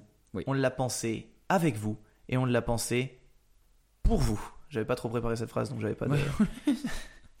Ça n'a presque pas de sens. Non, vous aurez compris. On s'est dit Oui. que il y a beaucoup de personnes qui parlent de nous et qui se disent tiens, je vais te raconter ah Incredibilis, ils ont parlé de ça, je vais te le raconter, mais c'est hyper compliqué de raconter une histoire qui dure 40 minutes avec quelques phrases. C'est un petit peu présomptueux. Bon, c'est hyper Oui, si. Si, ça peut paraître compliqué, nous on le fait très bien, mais parce que nous on l'a travaillé. Vous voyez Est-ce que nous sommes des professionnels Ah, voyez. Et du coup, on s'est dit pourquoi ne pas à chaque épisode faire une petite rubrique qu'on appellerait le saviez-vous jingle. Vous le savez, Hagrid. Vous le savez, nous savons, c'est d'accord, j'y sais, j'y pensais. Oh, Vous savez, les, les Occidentaux sont appréciés partout à condition qu'ils y mettent un peu du leur.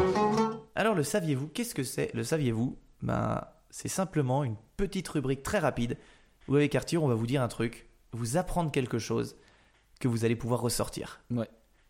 C'est tout. quelque chose que- où vous allez pouvoir dire à, à votre collègue, à votre patron, à votre garagiste, à votre boulangère, écoute, euh, j'ai un truc à t'apprendre, c'est dingue. Arthur, est-ce que tu en as une pour nous? Oui, j'en ai une bien. Alors je Je suis très content de l'avoir trouvé. Ça doit être rapide Alors- et instructif. Ah, alors, c'est très rapide, très instructif. Savais-tu que pendant l'accouchement, les Indiens Huichol attachent une corde autour des testicules du père, dont les deux extrémités sont entre les mains de la mère, qui peut tirer dessus lorsque ses contractions, euh, lors, lors de ses contractions, pardon, afin de partager sa douleur. Ouh là là, magnifique. J'espère qu'elle te plaît. Elle me plaît, elle est cocasse, elle est efficace. Bah alors, super. Du coup, À toi. j'en ai plein. Quoi? Moi, j'en ai pris qu'une. Mais j'en ai plein, mais je- du coup, je suis en train de me dire laquelle je vais choisir.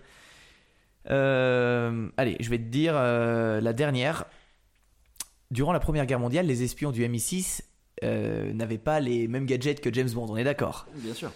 Donc leur directeur des services secrets, euh, il découvrit, on sait pas trop comment, que le sperme pouvait servir d'encre invisible. Car il ne réagissait pas aux moyens des détections connues à l'époque. Les agents adoptèrent donc la devise, c'est pour ça que ça a été la devise du MI6, Every man his own stylo. Chaque homme a son propre stylo. voilà.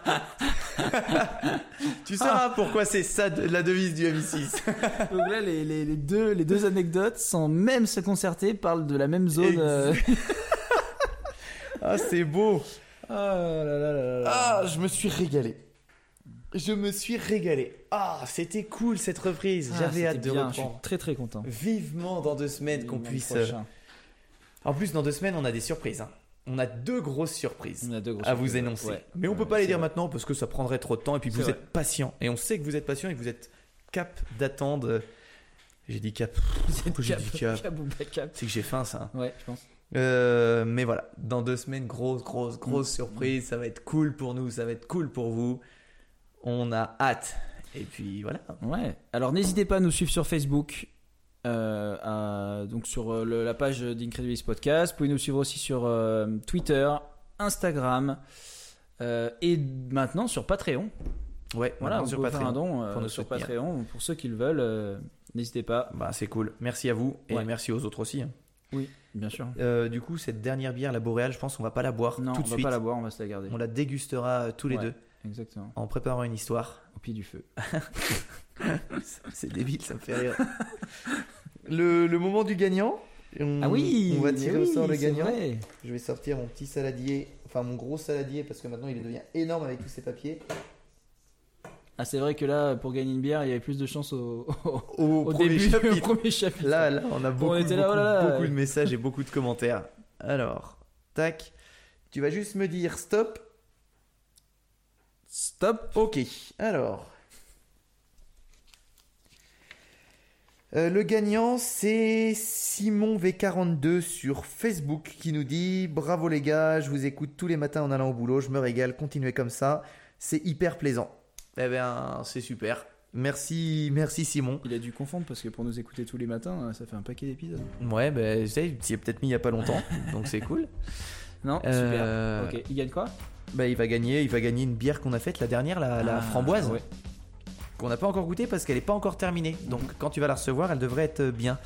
Il y a tout plein de personnes à qui on doit envoyer des sous-bocs aussi, donc on va le faire prochainement, dont, euh, bah, Ouais, on va Stéphane. en plus des bières. Il y a aussi des bières qu'on n'a pas encore envoyées. Ouais, Euh, donc voilà. euh, là on va tout, on va tout se remettre bien. Désolé si on prend du temps, mais on a un travail à côté quand ouais, même. puis on prend, voilà, on prend notre temps. euh, mais promis, euh, pour Patreon, si vous commandez, ça ira assez, assez vite. Non, ça ira pas assez vite. Faudra commander les goodies. Il y a plein de trucs à faire. Ça rajoute du boulot. Mais voilà. Alors, pour euh, les revoyures, bah, on se revoit nous dans deux semaines. Ouais. Les personnes du coup qui entre temps auront pris Patreon, bah, vous retrouvez Arthur dans un micro chapitre incroyable la semaine prochaine. Exactement. Puis on va trinquer hein, avec Allez. notre verre vide. Allez, La revoyure.